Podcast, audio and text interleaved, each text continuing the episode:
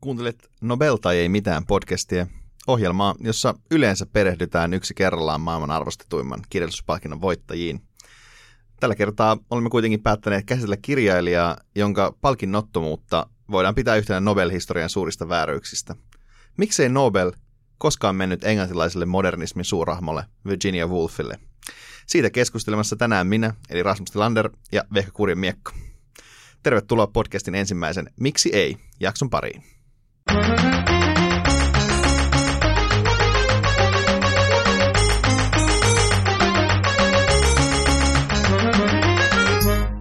No niin, että sellainen viisu siis tällä kertaa. Sitä aika kaunis tämä meidän uusi Miksi ei jinkku. Tänään me puhutaan tosiaan Virginia Woolfista, mutta haluaisitko ehkä ensin vähän kertoa, että miksi me nyt puhutaan tässä podcastissa, jos pitäisi puhua vain novelisteista, niin miksi me puhutaan Woolfista? No ensinnäkin mä haluan ehkä kertoa, että nyt kun tämä AI-taide on ollut pinnalla, niin tämä Jinglekin on tosiaan tekoälyn laatima. Se on erittäin kaunis. Se on tehnyt tekoälysen meille sillä perusteella, että sen piti tehdä Jingle sanayhdistelmälle Nobelta ei mitään.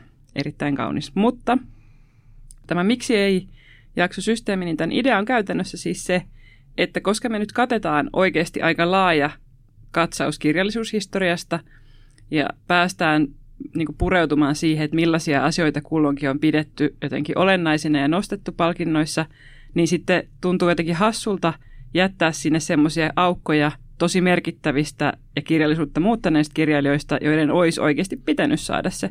Joten sitten tämä on niin kuin mahdollisuus paikata niitä aukkoja ja myöskin korjata niitä Nobel-komitean tekemiä aivan järkyttäviä virheitä, joita riittää. Tämä on minusta aika, aika hyvä perustelu tälle.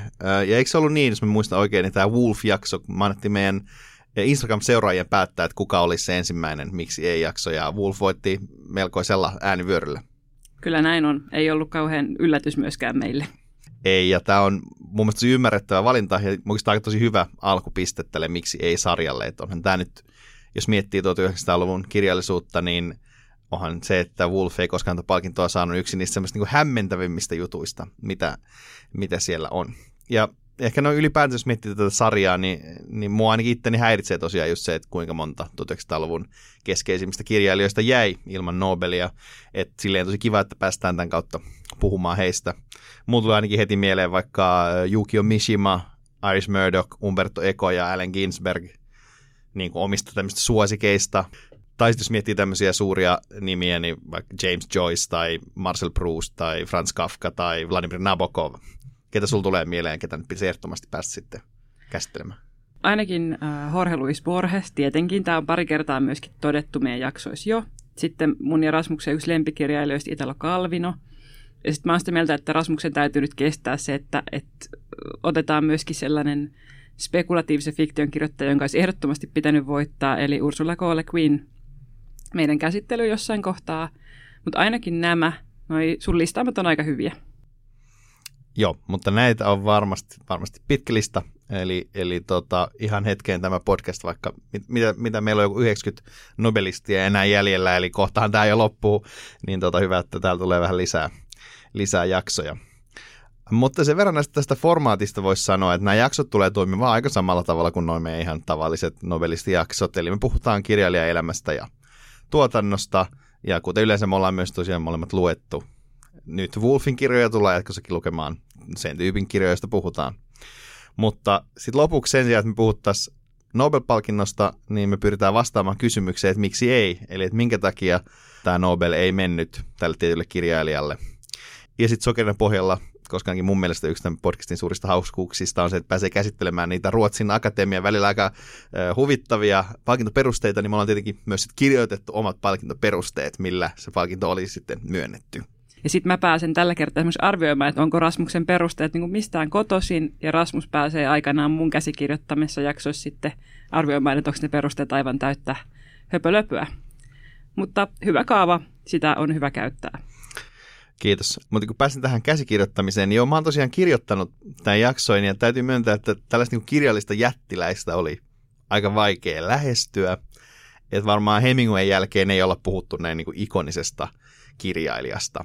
Että et Wolfhan on nimenomaan, että hän vähän niin kuin jopa ylittää jotenkin semmoisen, niin että hän on niin kuin jos miettii vaikka sitä kuvaa, mikä Wolfista aina näkyy, se sellainen sivuprofiili, sehän on pyhimysmäinen, että hän on niin kuin kirjallisuusjumala melkein tavallaan.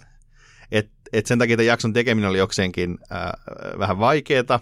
Mä nyt oon yrittänyt, Wolfista löytyy tietoa vaikka kuinka paljon, niin kun hänen kaikki päiväkirjansa on olemassa ja kirjeitä on olemassa. Että jos hänestä haluaa lukea lisää hänen elämästään, niin tämä on aika tämmöinen pintaraapasu, että mä nyt yritin keskittyä lähinnä siihen kirjalliseen puoleen tässä. Ja toki ehkä semmoinen painotus, mikä tässä on, on tämä Wolfin modernismi, koska ylipäätänsä monet modernistit jäi ilman, ilman Nobelia. Tämä on myös ehkä alkulaukauksena vähän että on omistettu niille tyypeille sieltä, siltä kaudelta, jotka sitä palkintoa ei koskaan saanut. Joista Wolf nousee kyllä mun mielestä siksi ykköseksi, jonka kohdalla tämä oli vääryys. Mutta ehkä kuitenkin voidaan aloittaa vähän tämmöistä fiilistelyllä kuitenkin, kun puhutaan tämmöistä ikonista hahmosta, niin mikä ehkä sun suhde niin kuin Virginia Woolfiin on?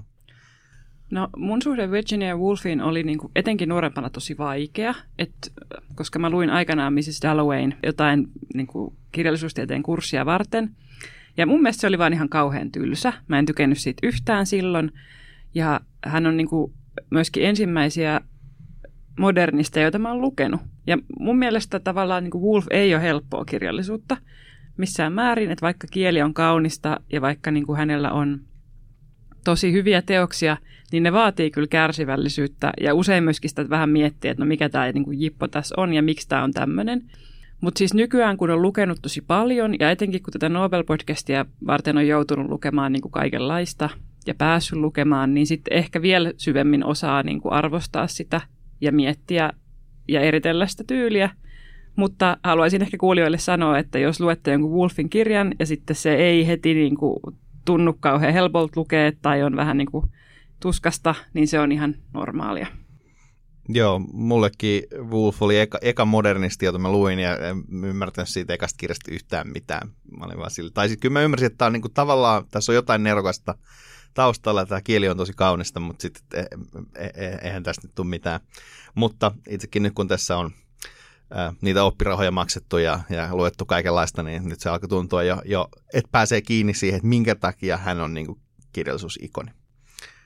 Mutta tässä kohtaa voidaan sitten siirtyä Virginia Woolfin elämään, tekoihin ja kirjallisuuteen.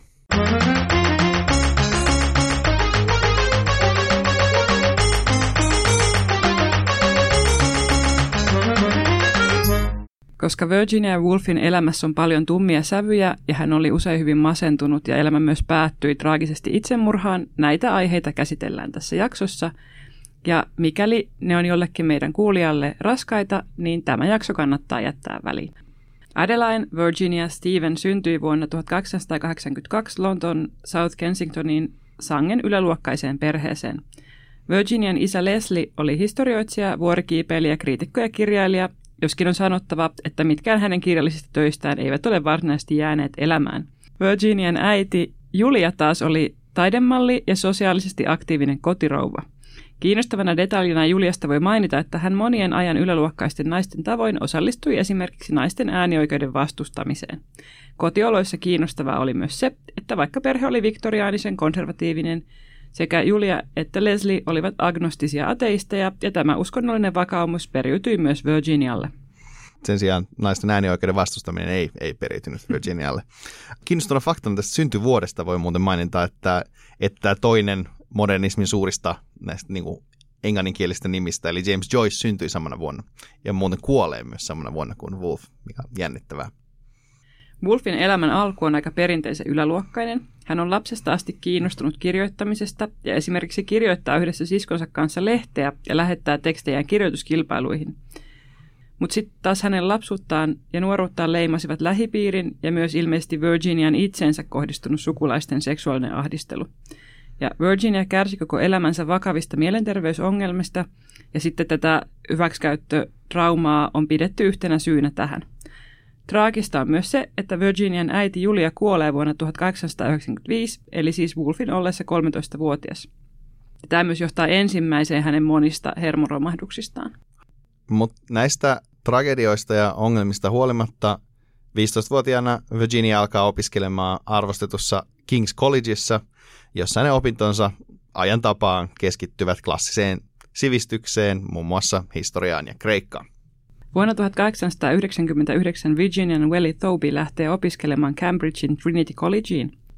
Tämä on Virginian elämän kannalta sangen keskeistä, koska siellä Thobin kaveriporukkaan kuuluvat Lytton Strachey, Clive Bell ja Leonard Woolf. Kaikki ovat myöhemmin niin sanotun Bloomsburyn ryhmän jäseniä, ja tämä ryhmä oli Virginialle sangen keskeinen taiteilijayhteisö. Ja tosiaan Leonard Woolf on myöskin Virginian tuleva aviomies ja Clive Bell taas Virginian siskon taidemaalari Vanessa Bellin tuleva mies. Joten Toby selvästi hankki oikeanlaisia kavereita, mutta palataan tähän myöhemmin. Ja saman aikaan kun Thoby on, on siellä Cambridgeissa, niin Virginia jatkaa näitä klassistisia opintojaan ja hän alkaa vuonna 1902 käymään Janet Casein Kreikan yksityisopetuksessa. Ja tämä on siinä määrin merkittävää, koska Case oli siis naisasialiikkeen aktiivi ja hänen vaikutuksestaan Virginia päätyy myös sitten mukaan tähän liikkeeseen, mikä sitten näkyy selvästi hänen myöhemmissä feministisissä teksteissään, että tätä kautta hän saa sen tavallaan nimenomaan tämän suffrageetti- ja naisasialiike tavallaan vaikutuksen, mitä sieltä kotoa ei sitten taas tullut. Mutta jos mennään tästä vuodesta 1902 pari vuotta eteenpäin, eli vuoteen 1904, niin jälleen tragedia iskee ja Virginian isä kuolee ja tämän jälkeen Virginia saa toisen hermoromahduksen ja viettää useita kuukausia sairaalassa. Mutta sitten taas jos miettii positiivista tätä vuotta, niin silloin ilmestyy myös Virginian ensimmäiset kirjalliset julkaisut. Ja ensimmäinen näistä on kritiikki William Dean Howellsin romaanista The Son of Royal Langbirth ja toinen essay hänen vierailustaan Howardtiin Länsi Yorkshire. Ja nämä molemmat julkaistaan Guardianissa, tämmöisessä naisille suunnatussa lisälehdessä, tai mikä ikinä tämä supplement nyt sitten terminä onkaan. Wolf jatkaa tällä journalistis-kirjallisuuskriittisellä linjalla ja alkaa seuraavana vuonna kirjoittaa The Times Literature Supplementin. Hän alkaa myös pitää viikoittaisia luentoja Morley Collegeilla. Samana vuonna alkavat myös edellä mainitun Bloomsburyn ryhmän tapaamiset Virginian siskon Vanessan ja veljen Thobin johdolla – Thoby kuitenkin kuolee seuraavana vuonna vain 26-vuotiaana lavantautiin, mikä ilmeisesti tiivisti tätä syntynyttä ryhmää ennestään, mutta oli taas yksi tragedia lisää Virginian elämään. Ryhmän ytimen muodostivat Virginian ja Vanessan lisäksi näiden tulevat aviomiehet, taidekriitikko Clive Bell ja kirjoittajakustantaja Leonard Woolf, kuten aiemmin mainittiinkin, ja merkittävä elämänkertakirjailija Lytton Strachey, taidemaalari Duncan Grant, aikansa kuuluisimpiin kirjailijoihin kuulunut E.M. Foster, 1900-luvun merkittävin taloustieteilijä John Maynard Keynes, menestynyt kirjallisuuskriitikkö Desmond McCarthy sekä aikansa kovimpiin taidekriitikoihin kuulunut Roger Fry, jonka elämäkerran Wolf muuten myöhäisellä kaudellaan kirjoittaa. Mutta kun tätä listaa katsoo, niin ei mikään ihme, että Bloomsburyn ryhmän nähtiin dominoivan englantilaista kulttuurikenttää tällöin. Bloomsburyn kultakausi alkoi vuodesta 1912 ja jatkui 1920-luvun loppupuoliskolle. 1930-luvulla sitten useampi jäsen kuoli ja homma alkoi vähän hajota. Joo, me, me ollaan ennenkin puhuttu tämmöistä niin taiteilijaporukoista, mutta tämä, on jotenkin mun mielestä aivan täysin päätön, että se niin kuin, että mä en esimerkiksi pääse yli tuossa John Maynard Keynesistä, että miten, miten, miten niin Virginia Woolf ja Keynes on niin kuin hengailu vaan keskenään, ja sitten kun tavallaan luki vaikka tässä Roger Frysta, joka on tavallaan nimenomaan jotenkin tämmöinen nimenomaan klassisen taiteen jotenkin asiantuntija niin kuin silleen, tosi kovalla tasolla, niin onhan tämä ihan, ihan pimeätä. Ja tämä ryhmähän oli silloin tosi tunnettu ja edelleenkin tällä on tämmöinen niin ikoninen maine, mutta ehkä se kysymys jää, että mikä näitä ihmisiä sitten niin kuin yhdisti. Et, et he teki toki monet aika samanlaista taidetta, mutta vaikka minkä takia Keynes hengas niiden kanssa. Niin kuin. Se johtuu siitä, tai siis miten tätä nyt on tulkittu, että heillä oli tämmöinen tietynlainen filosofis-taiteellinen eetos, jonka he jako keskenään. Eli tässä kohtaa luvassa Rasmuksen filosofia nurkkaus. Ottakaa siis mukava asento, tai jos emme tiedä, olette lenkillä, niin emme tiedä, muistakaa hengittää. Joo, tämän Bloomsburyn ryhmän keskeisimpänä tämmöisenä älyllisenä innoittajana pidetään filosofi G.E. Morea, joka, joka on yksi analyyttisen filosofian – perustajahahmoista ja myös yksi 1900-luvun keskeisimmistä eetikoista. Ja siis näistä monet näistä ryhmistä siellä Trinity Collegeissa oli tutustunut tähän Maureen ja hän, he olivat nyt hengailleet hänen kanssaan, vaikka hän onkin vähän vanhempi. Tässä Bloomsbury ryhmässä ehkä jopa hieman sille raamattuun verrattavassa asemassa, mitä usein luettiin, olikin Moorin keskeisin tai ehkä toiskeskeisin kirja Principia Ethica vuodelta 1903. Siinä Moore puolustaa tällaista kantaa, jonka mukaan hyvyys on käsite, jota ei voi definitiivisesti määritellä. Hän vastustaa erityisesti sellaista ajatusta, että hyvyys voitaisiin samaistaa johonkin täysin luonnolliseen asiaan. Eli siis että esimerkiksi voitaisiin sanoa, että vaikkapa jos joku asia tuottaa mielihyvää, niin se on hyvä, että määriteltäisiin niin kuin hyvyys mielihyvänä. Tai vaikka, että jos joku asia on niin kuin evolutiivisesti kehittynyttä, niin sitten se on hyvä. Eli määriteltäisiin se, että asiat ovat hyviä, jos ne ovat tavallaan evolutiivisesti kehittyneempiä kuin toiset asiat. Ja näitä tämmöisiä päätelmiä, joissa yhdistettiin tämmöinen luonnollinen asia hyvyyteen tälleen definitiivisesti Moore kutsuu kuuloisesti naturalistiseksi virhepäätelmäksi. Tämä on aika tämmöinen perus filosofinen termi, että jos kuuntelijoissa me on filosofiaa, niin tämä on filosofia, niin tämä on aika peruskauraa. Mutta Moore siis vasti kaikenlaista näiden termien hyvä tai huono tiukkaa määrittelyä ja puolusti niin sanottua common sense-etiikkaa, eli ajatusta siitä, että me kyllä sitten tiedetään intuitiivisesti, mitä hyvä on, kun me siihen törmätään, vaikka me ei voitaisikaan sitä niin kuin tarkasti määritellä. Hyvyyden ymmärtäminen intuitiivisesti kertoo myös siitä, että asioiden erottelu yksittäisiin hyviin asioihin on tavallaan mahdotonta. Ennen kaikkea on kyse siis, kun mietitään hyvyyttä, niin on kyse asioiden suhteista ja asetelmista. Moore käyttää tästä tällainen kuuluisaa kokonaisuus on enemmän kuin osiensa summan muotoilua – ja, ja Moore myös käyttää, niin kuin tavallaan se termi, mitä hän käyttää tästä on orgaaninen kokonaisuus, kun muodostuu tämmöinen hyvä asia. Esimerkiksi ajatellaan vaikka, että tämmöisenä esimerkkinä, tämä ei ole Moorein esimerkki, että vaikka yksittäiset neuronit ja muut palaset aivoissa, niin ne ei ole tietoisia, mutta sitten kokonaisuutena aivot luo tietoisuuden. Tai jos näin voi ajatella. Joku mielenfilosofi on eri mieltä, mutta ei mennä siihen. Mooren oma esimerkki tästä, että mikä, mikä tavallaan on tämmöisen, tämmöinen niin orgaanisen kokonaisuuden hyvä, on vaikka vuorovaikutus tietoisuuden ja kauniin maiseman välillä. Et kumpikaan itsessään ei ole hyvä, että tietoisuus ei ole hyvä, eikä tavallaan kaunis maisema ole sinänsä mitenkään hyvä, mutta sitten siitä vuorovaikutus syntyy jotain aidosti hyvää, eli kokemus kauneudesta. Ja Moorelle kaikkein parhaita asioita tai eniten hyviä asioita olikin juuri tällaiset niin kuin tietoisuuden jonkun muun asian, kuten vaikka kauniin maiseman tai äh, ihmisten kanssa kanssakäynnin kanssa, niin kuin, niistä syntyy tämmöinen organinen kokonaisuus. Ja tässä kohtaa varmaan moni kuuntelija miettii, että miksi tässä podcastissa, jonka pitäisi käsitellä Virginia Woolfia, yhtäkkiä puhutaan antinaturalistisesta etiikasta.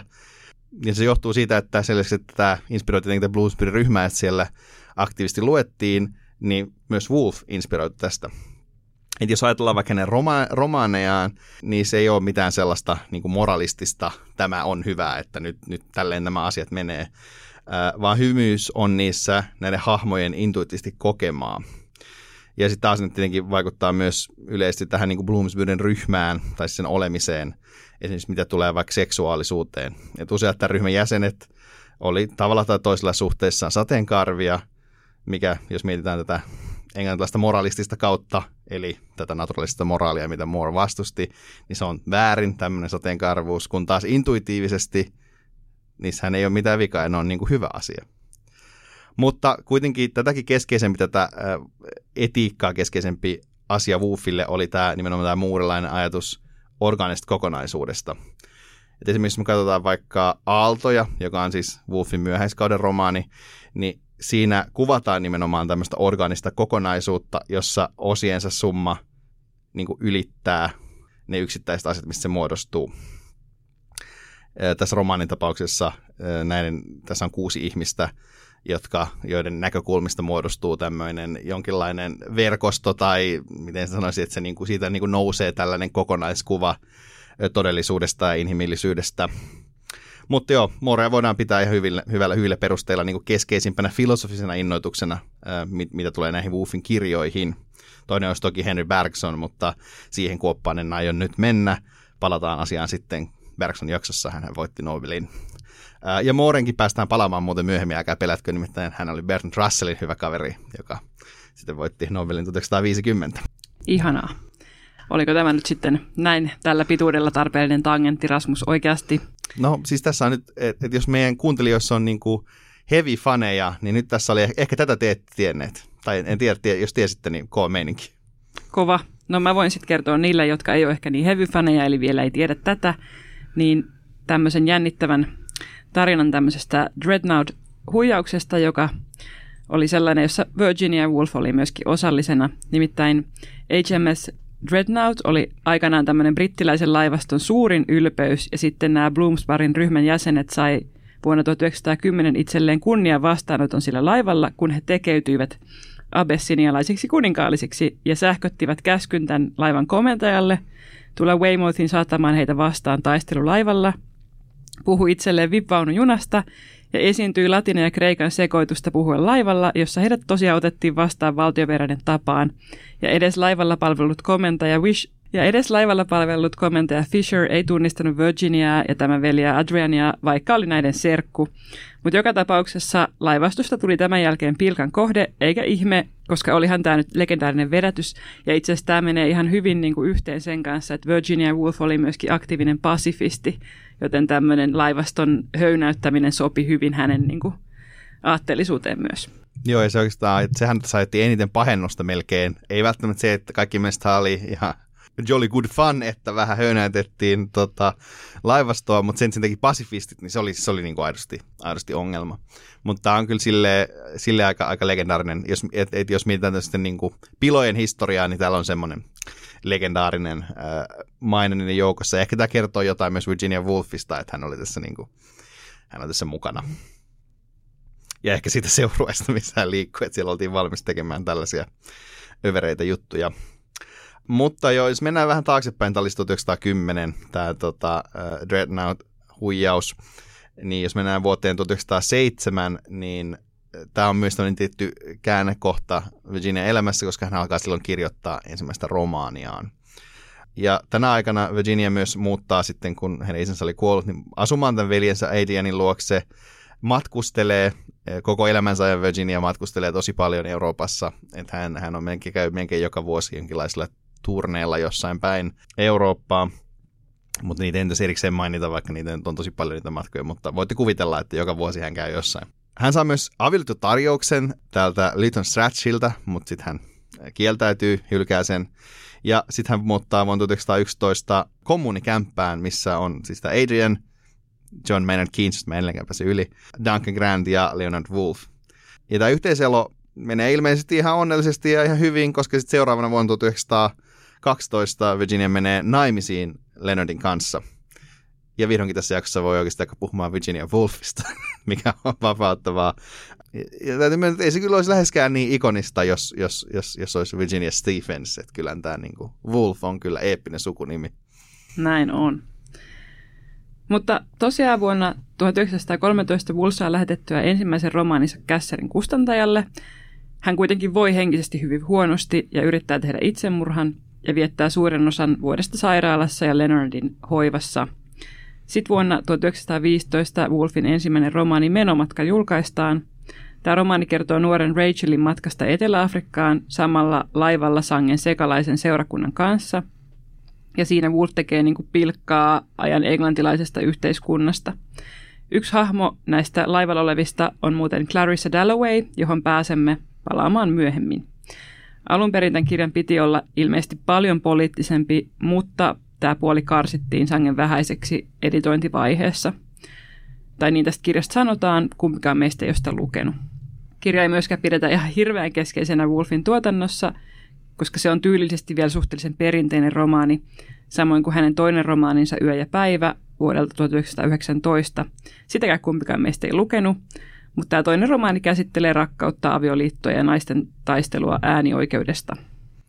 Joo, ja nämä on muuten ilahduttavasti käännetty tässä, tai käännettiin tuossa 2010-luvulla, että kiitos Savu Keidassa, me olemme ilmestyi 2012 suomeksi. Jos niin haluaa tutustua, niin ne on myös suomeksi saatavilla. Mutta näiden kahden kirjan välissä Leonard ja Virginia perustaa yhdessä äh, Hogarth Press kustantamon, eli siis osti käsi, käsikäyttöisen painokoneen talonsa, eli siis Hogarth Housen, josta tämä kustantamo sai nimensä sinne ja laittoi sen sinne illallissaliin. Ja tämä painotyö on ilmeisesti ollut Virginialle tämmöinen tapa laittaa aivot hetkeksi pois kirjoitusmoodista, että hän on harrastanut tämmöistä niin kirjojen sidontaa jo, jo niin kuin ennen tätä, mutta sitten tästä tulee vähän tämmöinen niin kuin tapa tehdä jonkinlaista rentouttavaa työtä tästä niin kuin kirjojen painamisesta. Ja tämä kustantamo julkaisi alkuaikoinaan pitkälti Bloomsburyn ryhmän kirjoja, mutta myös esimerkiksi T.S. Eliotin Aution maan, että tavallaan ihan, ihan semmoista kovaa kamaa. Ja siis äh, Wolfit ja Eliot oli siis myös siis tuttuja tietenkin, ja Eliot tapasi Virginian ensimmäistä kertaa vuonna 1918. Ja Eliot myös ilmeisesti aina välillä osallistui näihin Bloomsburyn henkisiin tapaamisiin. Ja sikäli on ihan hyvä, että meidän seuraava jakso tulee sitten toivottavasti olemaan T.S. Eliotista jossain joskus sen kässärin kirjoitettua. Kyllä, eli tavallaan modernistisella linjalla jatketaan. Mutta kuitenkin seuraava kirja, jonka Wolf kirjoittaa, on novellikokoelma Monday or Tuesday, joka julkaistaan vuonna 1921. Suomeksi nämä Wolfin novellit löytyvät suomennuskokoelmasta nimeltä Nainen peilissä. Mutta koska Wolfia ei varsinaisesti tunneta novellikirjailijana, niin ei nyt jäädä tähänkään, vaan siirrytään kirjaan, jonka ainakin toinen meistä on lukenut.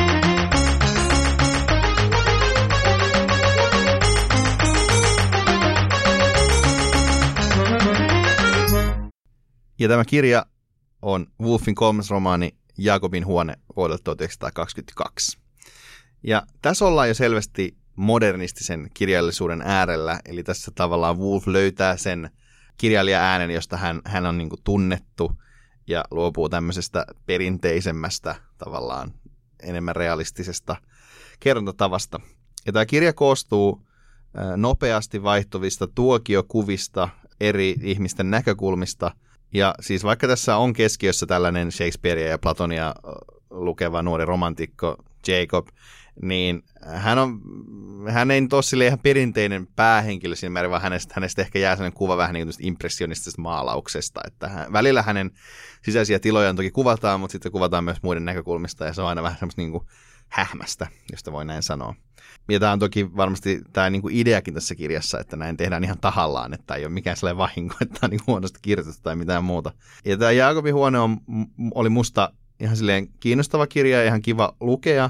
Etenkin jos nyt vertaa, siis, siis kiinnostavaa, josta vertaa Woofin muuhun tuotantoon, kun voi nähdä, että tässä vähän niin kuin treenataan sitä, mitä on, on tulossa – koska äh, ehkä se, mikä tässä kirjassa eniten häiritsee, on se, että kun tässä käytetään tavallaan sitä Wolfin tämmöistä niin kuin virtaavaa tyyliä ja tässä on niitä tuokiokuvia, niin sitten siihen olennaisesti kuuluu näissä myöhemmissä teksteissä, että ne on tosi virtaavia ja se ei oikeastaan katkee missään kohtaa, niin toi Jaakobin huone on aika töksähtelevä niin kuin tekstinä, että siinä on tosi paljon katkoksia, mikä ei sitten ihan niin kuin palvele sitä, sitä niin paljon, että se jotenkin se ajatus katkeilee tosi paljon siinä. Mutta siis ihan hyvä kirja, siis en, en, en sano sitä, mutta jotenkin semmoinen sulavuus puuttuu. Et aika tyypillistä kaikki niin alkutuotannolle, että siinä haetaan sitä omaa ääntä. Ja etenkin jos kehitetään jotain niin kuin täysin uutta, uudenlaista tyylisuuntaa, niin sitten varmasti niin kuin joutuu hakemaan vielä enemmän. Mutta tämä vuosi 1922 on selvästi hyvä vuosi modernistiselle kirjallisuudelle, koska Wolf julkaisee tämän ensimmäisen aidosti modernistisen romaaninsa. Sitten samana vuonna julkaistaan myös T.S. Eliotin Autiomaa ja James Joycein Ulysses, ja näitä voidaan hyvällä syyllä pitää korkean modernismin merkittävimpinä teoksina. Toki ne saa sitten seuraansa Faulknerin äänen ja vimman vuonna 1929 ja Wolfin keskeisimmät työt seuraavan vuosikymmenen aikana – Joo, ja mä haluaisinkin tavallaan pysähtyä tähän Jaakobin huoneen kohdalle sen verran, että voitaisiin keskustella siitä, että miksi se on modernistinen romaani, mutta sitä ennen pitäisi ehkä määritellä, mitä modernismi on. Eli tervetuloa Rasmuksen taidehistorian nurkkaukseen. Äh, Lyhyesti määriteltynä, tai siis tuolla lyhyt määritelmä, aika, aika huolko. Lyhyesti määriteltynä modernismi tarkoittaa siis tämmöistä 1800- ja 1900-luvun taitteessa syntynyttä liikehdintää, jossa haettiin irtiottoa tämmöistä perinteisestä, realistisesta, rationaalisesta, porvallisesta taiteesta. Ja tämän taiteellisen liikehdinnän sloganiksi on usein nostettu runoilija Ezra Poundin imperatiivi Make it new, eli tee se uudeksi tai uudella tavalla. Ja tämä tarkoittaa siis sitä, että niin kuin perinteiden, klassisten kauden ihanteiden tai vastaavien sijaan on haettu sitten uusia tapoja ja tyylejä, joilla saatettaisiin tavoittaa uusia asioita vaikka todellisuudesta. Ja usein on myös siis lainattu jostain vanhasta niin kuin uudella tavalla, että saataisiin jotain uutta. Ja tämä näkyy esimerkiksi vaikkapa T.S. Runojen intertekstuaalisuudessa tai vaikka Picasson maalausten inspiroitumisesta muinaisista seinämaalauksista. Tämä on aika tämmöinen ominainen juttu modernismille. Mutta jos halutaan ymmärtää ehkä helpoiten, että mitä eroa on niin kuin perinteisellä ja modernistisella taiteella, niin kannattaa katsoa kuvataidetta, siellä se on kaikkein selkeintä jossa tavallaan modernismi näkyy siirtymässä realistisesta kuvauksesta impressionismiin, joka on siis sen, sen taidemuoto, jossa pyrittiin tavallaan tuomaan inhimillinen kokemus niin kuin muutoksesta osaksi taidetta että näissä maalauksissa tiukat rajat hämärtyy, asiat ei ole niin tiukasti määritel- määriteltävissä ja paikallaan, kuten vanhassa taiteessa. Jos nyt haluatte googlata, että miltä se nyt sitten muistutella itselle, miltä se näyttää, niin katsi kuulta vaikka Claude Monet tai Edgar Degas, niin heillä on aika hyviä tällaisia hyvin klassisia maalauksia impressionistisesta tyylistä.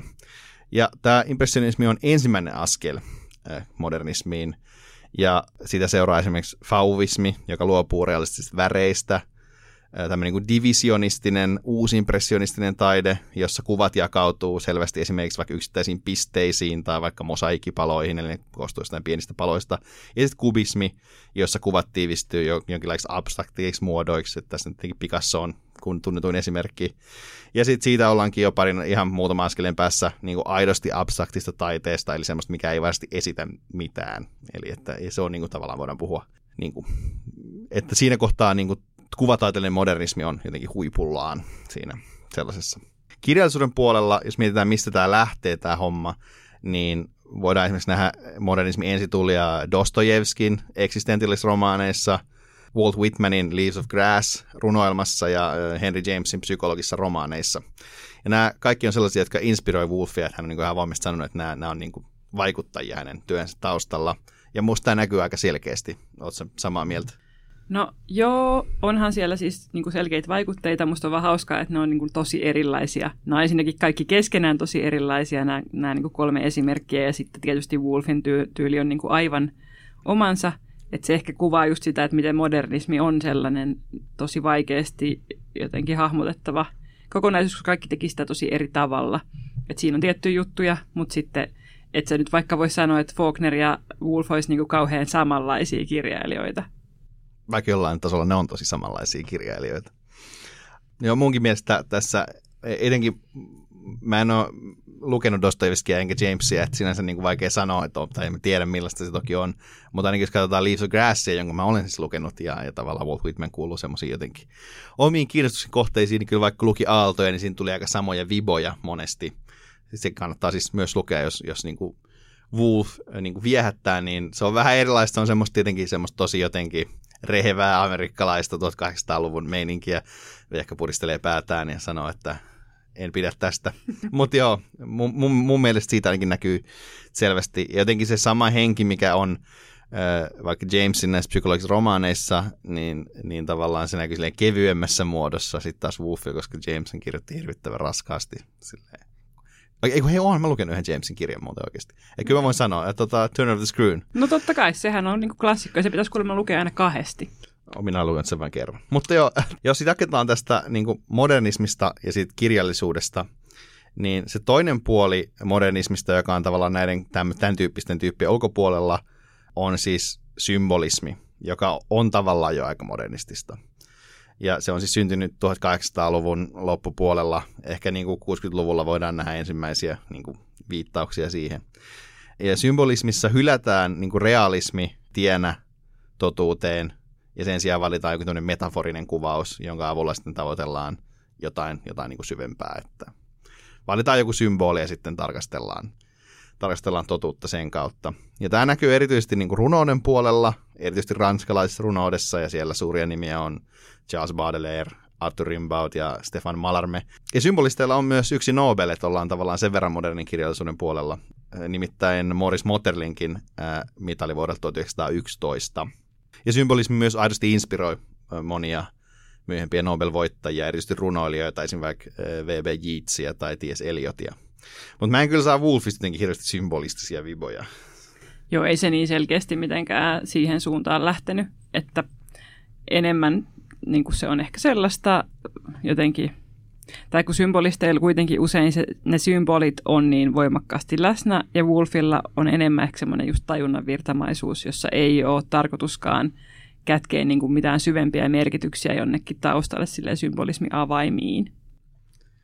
Niin, ehkä se, miten se voi nähdä jotenkin yleisesti, yleisellä tasolla on tavallaan se, mitä mitä symbolistit tekijät valitsi jotain tiettyjä asioita, mitkä edusti, edusti, edusti jotain eri tavalla, kun realismit sieltä tavallaan nousee vahvemmin jotain, niin kyllä nyt tota Wolfin tajunnan virtaa lukiessa, niin sieltä nousee jotain asioita, mitkä sitten on niin kuin, esimerkiksi vaikka aalloissa, no, ne aallot on niin kuin aika keskeinen juttu. Ja sille, että hän käytti kyllä tämmöisiä vahvoja niin kuin metaforia asioille, mutta ne ei ole siis silleen, koska symbolismissa ja sen lukemisessa, erityisesti näiden tyyppien lukemisessa nykyään on se ongelma, kun on niin hämäriä, että tavallaan niistä ei oikeasti ymmärrä mitään, mutta Wolfin kirjoissa ei tule semmoista, että, sen niin kuin metaforan taakse olisi piilotettu jotain, mitä tavallinen ihminen ei voisi ymmärtää. Mutta ihan sen takia, että me ollaan Suomen johtava sivistyspodcast, niin mainittakoon nyt kuitenkin, että modernismi ilmeni myös esimerkiksi teatterin puolella. Ja me ollaan muuten tässä podcastissa puhuttu kahdesta modernistisesta näytelmäkirjailijasta, Luigi Pirandellosta ja Eugene O'Neillistä. Ei vaan hirveästi olla puhuttu siitä, että he oli modernisteja, koska ehkä teatterin puolella, kun nämä asiat tulee sinne yleensä vähän aikaisemmin kaikissa näissä tyyleissä, niin sitten on vähän, se on vähän hankalaa, hankalaa sanoa, että Pirandello vaikuttaa esimerkiksi nykylukiessa melkein niin postmodernilta, vaikka hän oli modernisti. Että ne on äh, hankalia, mutta teatterissa tämä näkyy, tämä näkyy tosi vahvasti. Lisäksi modernismi näkyy arkkitehtuurissa tosi selkeästi, esimerkiksi sille, että ajateltiin rakennusta olevan asumiskoneita tai tavallaan, että niillä on tämmöinen selkeä funktio, minkä pitää näkyä. Et, äh, esimerkiksi Helsingissä tätä modernistista arkkitehtuuria voi nauttia runsain mitoin erilaisissa funktionalismin tai kotoisesti funkkiksen tyyliä edustavissa rakennuksissa, kuten vaikka Olympiastorin tornissa tai lasipalatsissa tai näitähän löytyy vaikka kuinka paljon. Musiikissa taas modernismi näkyy parhaiten askeleena pois tämmöisen niin eurooppalaisen taidemusiikin tonaalisuudesta, eli siis siitä, että ei mentykään tämmöisillä perinteisillä molli- tai duuriasteikoilla. Ja itse voin myöntää, että mä ymmärrän musiikkiteosta yhtään mitään, mutta jos nyt kuuntelee vaikka Arnold Schönenbergia tai äh, Igor Stravinskia, niin sitten kyllä ymmärtää, että tämä on erilaista kuin Beethoven ja Mozart. Mutta joo, palataan takaisin kirjallisuuden pariin. Tämä oli lähinnä tämmöinen niin kuin tangentti, että halusin mainita nyt kun puhutaan modernismista, että se oli hyvin laaja tällainen niin kuin taideliike. Ja siihen kuuluu käytännössä kaikki taiteet, myös myöhemmin elokuva ja tanssia silleen, mutta niistä kun en tiedä yhtään mitään, niin pysyn hiljaa. Mutta jos ajatellaan, palataan takaisin tosiaan kirjallisuuden pariin ja mietitään, että missä tämä inspiraatio tänne tulee vielä vähän lisää, niin äh, filosofisesti – se inspiraatio ei esimerkiksi tule tästä G.E. Mooreista, josta mä puhuin aikaisemmin, vaan vaikka Kierkegaardin eksistentialismista, Nietzschen tämmöistä uudenlaista henkistä kehitystä korostavasta filosofiasta, Bergsonin vitalismista, aikafilosofiasta sekä myöhemmin Freudin psykoanalyysistä, mitkä nämä kaikki asiat siis näkyy mun mielestä selkeästi modernisessa kirjallisuudessa, ei kaikki tietenkään kaikissa teoksissa, mutta kun niitä lähtee siellä selailemaan, niin kyllä niitä löytyy. Mutta sitten jos miettii, mikä se asia siinä kirjallisuudessa sit lopulta on, missä se näkyy kaikkein selkeitä, missä yhdistyy nämä kaikki, ja erityisesti Bergsonin vaikutus, niin se on tajunnanvirtatekniikka. Se yhdistyy tosi vahvasti modernismiin. Ja tämän tekniikan käyttö yhdistää Wolfia, Eliottia, Joycea, Faulkneria ja muitakin modernisteja, mutta esimerkiksi heitä. Ja se ei siis ole ainoa modernistisen kirjallisuuden piirre, mutta varmasti keskeisin ja Wolfin työssä aivan äärimmäisen olennainen. Ja tätä tekniikkaa voi käyttää myös Jaakobin huoneessa. Ja että me voitaisiin hetkeksi pysähtyä puhumaan tajunnan virrasta. Jos sille yleisellä tasolla, niin miten sä ajattelet niin tajunnan tekniikasta ja sellaista kirjallisuudesta? Mä en kyllä tykkää siitä. Voin ihan rehellisesti myöntää, että, että se ei ole niin kuin mun ehkä sellainen lempityylisuunta. Ja etenkin, niin kuin, etenkin nuorempana mä en voinut sitä sietää. Nykyään mä oon niin siedättänyt itseäni sille ja osaan sitä arvostaa, mutta niin kuin, se on kun siinä, siinä puuttuu niin kuin usein juonellisuus ja sitten niihin hahmoihin on ehkä vähän vaikea päästä sisään. Ja sitten kun tietää, että, että siinä niin kuin yritetään jotenkin ää, luoda uudelleen tai kuvata sellaista ihmisen tajunnan virtaa, mutta se on kuitenkin hyvin tietoisesti tehtyä. Että ethän sä voit tavallaan kirjoittaa tajunnan virtaa sille, että sä vaan läpätät jotain koneelle, koska sit, tai niin kuin näppäimistöllä säädät jotain, koska siitä ei tule niin kuin luettavaa. Että se ei ole tavallaan niin kuin mahdollista kirjoittaa jotenkin tiedostamattomasti tai Jonna Virtaa, vaan sun täytyy niin kuin oikeasti nähdä paljon vaivaa, että se vaikuttaa siltä. Niin sitten mä etenkin nuorempana ajattelin, että miksi nähdä niin paljon vaivaa sille, että kirjoittaa niin kuin jotain teeskenneltyä tajunnan virtaa, joka vaikuttaa tajunnan virralta, kun sun pitää kuitenkin ajatella sitä niin paljon, että miksi et sä saman tien kirjoita jotain niin kuin järkevää ja loogista ja sellaista, niin kuin mistä saa jotain niin kuin juonnellista irti, vaan sen sijaan kirjoitattomasta jotain höpölöpöä. Okei, tämä on taas täysin päinvastainen niin kuin fiilis kuin mikä mulla on, että et, et vaikka mun mielestä Tajunnan virta on edelleen tosi vaikeaa luettavaa, et, enkä mä tiedä, tuleeko sitä koskaan, voiko olla niin hyvä lukija, että siitä tulisi helppoa luettavaa, kun ei se ole sen tarkoitus. Ja jotenkin siinä on aina jotain, mikä vetää mua tosi vahvasti puoleensa. Ja se liittyy varmaan just siihen, että, että siinä ei ole sitä juonellisuutta, eikä siinä tavallaan niin kuin yritetä välttämättä niin kuin viedä sitä tarinaa vaikka mitenkään eteenpäin. Että se näkyy vaikka Wolfin kirjoista selkeästi, että monessa niissä ei ole mitään selkeää juonta niin kuin varsinaisesti, tai jos on juoni, niin se on niin kuin silleen jotenkin siellä taustalla, mutta sen sijaan niistä välittyy yleensä tosi vahvoja nimenomaan niin kuin kuvia ja jotenkin tosi vahvoja tunnelmia. Et jos mä nyt mietin vaikka näitä klassisia tajunnanvirtatekniikoita, vaikka Wolfia tai Faulkneria tai Joycea, niin kyllähän niistä, kun niitä lähtee niin kuin lukemaan, niin niistä jotenkin välittyy, vaikka niistä ei välity niin kuitenkin sille sanallisesti välttämättä mitään kauhean järkevää, niin sitten se tavallaan jotenkin sillä semmoisella, miten sanoisin, esiverbaalisella tasolla tai jotenkin, että he, he niin kuin kuitenkin pääsee johonkin siinä inhimillisessä kokemuksessa, mihin semmoisella perinteisellä proosalla ei pääse. Ja silleen, ehkä tämä on niin kuin mun mielestä perinteinen proosa on usein vähän tylsää, kun siinä käytetään sitten taas jotenkin tylsiä niin kuin asioita, vaikka jotain kreikkalaisia äh, dramaturgian tekniikoita, mitä on käytetty tuhat vuotta, että samat koukut siellä on.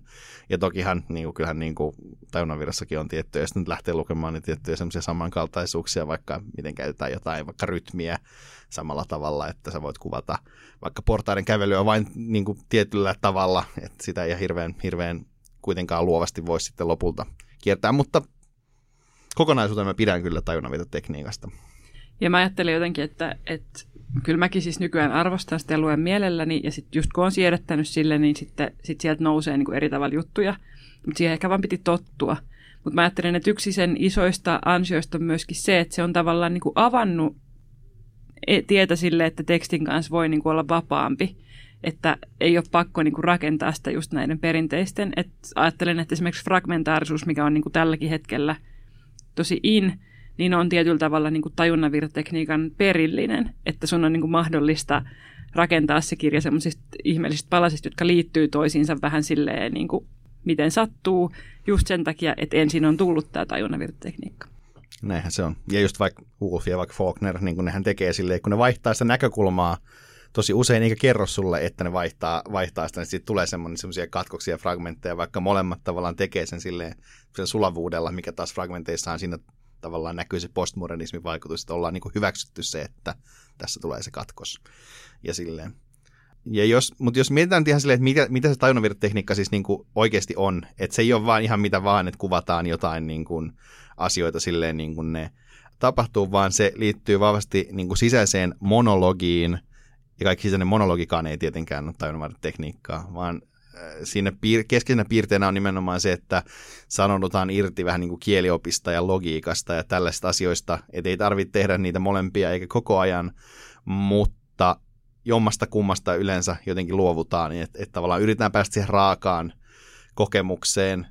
Ja sitten jotkut niin kuin modernistit ja vaikka Joyce käyttää tosi paljon kaikkea sellaisia juttuja, mitkä ei oikeasti ole sanoja – Jos katsotaan vaikka Jack Kerouac, on se beat, pakollinen beat-viittaus tähän, joka, joka tavallaan yritti kirjoittaa tajunnavirtatekniikkaa, tämmöistä spontaania prosaa just siitä, että hän vaan hakkaisi näppäimistöä, mitä hän ei oikeasti tietenkään tehnyt, mutta niin hän legendan mukaan kerrottiin, niin siellä on tosi paljon kaikkia ääniefektejä, ja ne kuuluu niin kuin beatin tämmöiseen tajunnanvirtaisuuteen, että sieltä sinne tavallaan tuodaan semmoisia elementtejä, mitkä ei sitten niin normaalisti semmoisessa jotenkin hyvässä proosassa tai tällaisessa niin kieliopillisesti oikeassa ja kauniissa, niin ei, ei kuulu siihen. Mutta ehkä se voisi vielä sanoa, että miltä, miltä tämä niin pitäisi näyttää, tai kun sanoit, että tavallaan niin teeskennellään tavallaan sitä tajunnanvirtaa, että sitähän tämä ei oikeasti tietenkään ole, niin jotenkin ehkä itse ajattelen, että tämä on niin fiktion keino, tai että yritetään niin fiktion keinoin päästä kuuntelemaan sitä, miten niin alitajunnasta pursua, missä näkyy taas sitten tämä niin freudilainen meininki, vaikka ei Freud nyt ollutkaan hirveästi kirjoittanut vielä näissä varhaisissa vaiheissa – että se tavallaan vähän kuulostaa siltä, että niinku se hahmo, joka puhuu, niinku salakuuntelisi omaa alitajuntaansa. Että et kun sen pitää kuitenkin sanallistaa se, mitä se alintajunta sieltä möykkää. Mutta nyt me ollaan varmaan tästä ihan tarpeeksi niin kuin etukäteisteoretisoitu, niin voitaisiin ehkä ottaa lukunäyte siitä, että miltä Wolfin tajunnanvirta-tekniikka näyttää ja miltä se kuulostaa. Ja tota, tämä on tosiaan tästä Aallot-kirjasta, jota voidaan pitää niin kuin ehkä siinä kaikkein modernistisimpana näistä Wolfin, Wolfin teoksista, ja tämän käännöksen on tehnyt Kai Kaila. Kysyn, että mikäli koskaan enää näen sinut ja katselen vankkaa hahmoasi, millaiseksi muodostuu yhteydenpitomme? Olet kulkenut pihan poikki, yhä kauemmas ja kauemmas, venyttänyt meitä yhdistävän langan aina vain ohuemmaksi. Olet silti olemassa jossakin. Jotakin sinusta jää jäljelle.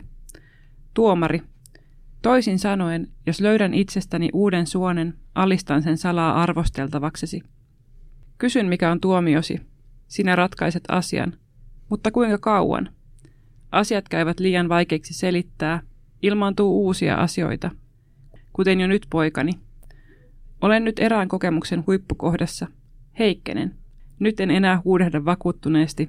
Mikä onni? Hurmio, laskeutuvien kyyhkysten lento, on ohi. Kaos, yksityiskohdat palaavat. Minua eivät enää hämmästytä nimet, jotka on kirjoitettu liikkeiden ikkunoiden ylle. En tunne, miksi pitäisi kiirehtiä. Miksi ehtiä juniin? Peräkkäisyys palautuu. Yksi asia johtaa toiseen. Tavanomainen järjestys. Kiitos tästä Vehka. Rehellisesti sanottuna mä en ole ihan varma, mistä tässä puhutaan. Mä oletan, että tämä kohta liittyy siis siihen, kun näillä on sellainen frendi tuossa aloissa, joka, joka kuolee, että tämä liittyy tavallaan sen, sen jälkeiseen tämmöiseen tunnemyrskyyn, mutta mikä fiilis sulla jäi, kun luit tätä?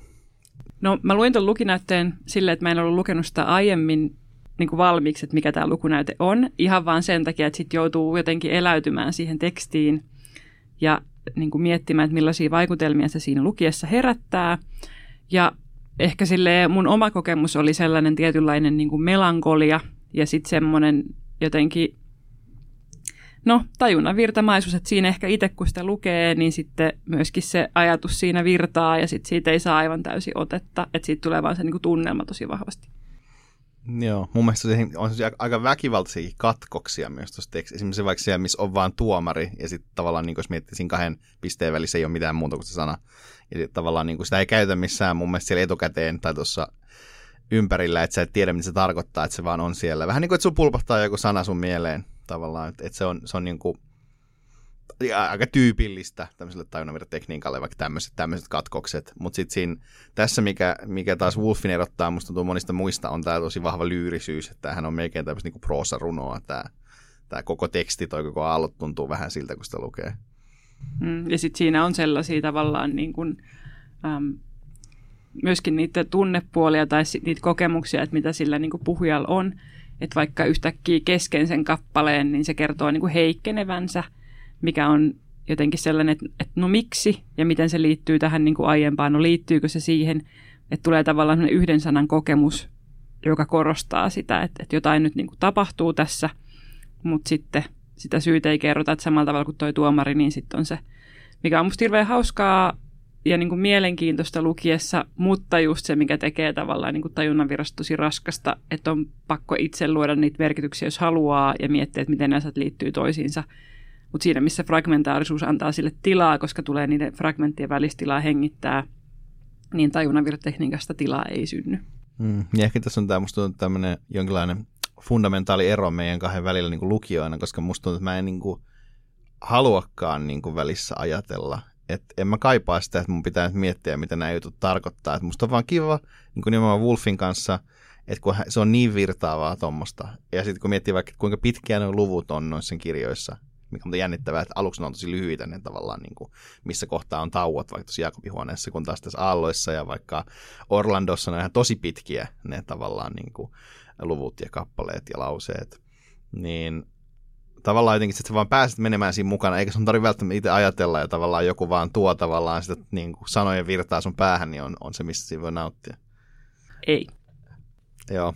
Sen verran mä haluan vielä tästä tajunnanvirrasta sanoa, nyt kun päästään, ollaan puhuttu sen verran tälleen mukavia, että mä voin päästä taas olla tässä teoriamoodissa, niin tämä tosiaan ei, ei, ei niin putkahtanut tämmöiseen niin moderniseen kirjallisuuden tyhjästä, että nämä niin tyypit ei keksinyt tätä tajunnan virtaa, vaan äh, se tuli yleiseen tietoisuuteen psykologi William Jamesilta. Hän kirjoitti vuonna 1890 tämmöisen Principles of Psychology-kirjan, joka on siis ensimmäinen tämmöinen niin kuin psykologian oppikirja, todella laaja, joku 1600 sivua. Hän kirjoittaa siinä, että tavallaan tietoisuudesta ei voi erotella osia, että siinä ei ole saumoja, että sitä voisi verrata niin kuin jokeen tai virtaan pitäisi olla muuten kaunilla, kaunilla alueella tavallaan tässä, koska yleensä mä mainitsen vain, että mä oon tehnyt mun toisen gradun, gradun äh, beat-kirjallisuudesta, mutta mun ekan gradun mä oon sen sijaan tehnyt äh, pragmatistisesta filosofiasta, joka, jonka keskeisen nimi on William Jameson. Mutta joka tapauksessa äh, tästä voidaan myös vetää kaunis, kaunis yhteys tästä, että William James keksi tämän, että hänen veljensä Henry James, siinäkin vasta taas perhe, niin kokeilee ensimmäisenä tätä tajunnanvirtaista kerrontaa Ja Wolf oli siis lukenut Henry Jamesinsa ja on kirjoittanut hänestä esseitä ja ollut inspiroitunut. Ja ylipäänsä se on musta hauskaa, että, että Wolf kirjoittaa, että hän oli tosi niin kuin, inspiroitunut nimenomaan amerikkalaisesta, niin kuin yhdysvaltalaisesta kirjallisuudesta. Että hänen mielestä englantilainen kirjallisuus saattoi olla usein vähän tylsää, mutta yhdysvaltalaisessa kirjallisuudessa tehtiin vaikka mitä uutta jännää. Paitsi Hemingway, Hemingway ei ollut Wolfin mielestä modernisti oikeasti, vaan hän oli vaan tylsä ja perinteinen. Vaikka yleensä toki tämmöisessä kirjallisuustieteessä Hemingwaytakin pidetään modernistina, vaikka hän onkin hyvin erilainen kirjailija.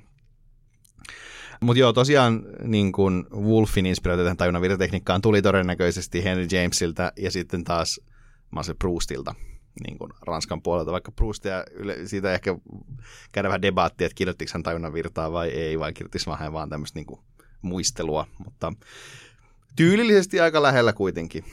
Ja, ja tota, joo. Ennen kuin mä oon tässä nyt fiilalla sitä, miten uh, Wolf uh, tykkäsi Henry David Thoreausta, joka oli tämän pragmatistisen perinteen esivanhempia, jota Wolf piti hengenheimolaisena ja fiilasta tämmöistä arkista mystiikkaa, niin mennään seuraavaan kirjaan tässä kohtaa. Ja se on sitten jo tavallaan ihan klassikkokamaa siinä, missä tämä vuonna 2022 tullut Jacobi-huone on vähän tämmöinen niin kuin raakille, niin tässä ollaan jo aika valmiita. Seuraava kirja on vuonna 1925 julkaistu Mrs. Dalloway. Sä kerroit jo vähän sun ensi fiiliksiä siitä, Vehka, mitä sä ajattelet siitä niin kuin nyt kirjana? No mä voin kohta kertoa, mutta pitää mainita, että ennen tämä Dallowayta Wolfelt julkaistiin ensimmäinen osa Common Readeria, joka on kokoelma esseit kirjallisuudesta. Mä luin näitä esseitä, mutta sä et tainnut hirveästi niitä lukea. Mä luin niistä yhden. No se oli aika hyvä. Nice. Uh, ja siinä Wolf selittää sen niin suurta kirjallisuuteen. Haluatko ensin kertoa sun, sun uh, näkiksiä, mitä niissä, missä niistä esseissä oli kyse? Voidaan sitten palata Dallowayhin myöhemmin. Ja mä ehkä, koska jos mä puhuisin niin kuin Wolfista esseistinä, niin sit siitä tulisi joku 20 minuuttia tähän jaksoon lisää niin mä sanon ehkä ennen kaikkea sen, että, että hänen esseet on tosi hyviä ja tosi teräviä.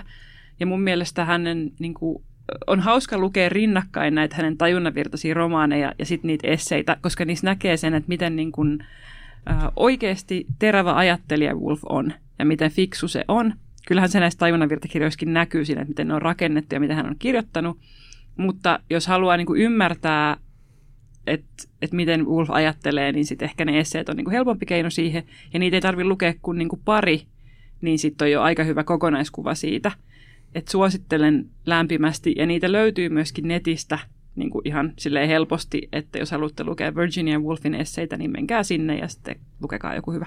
Niin esim. tämä koko Common Reader löytyy kyllä. On siis julkaistu kahdessa osassa, että eikä osa tuli vuonna 2025.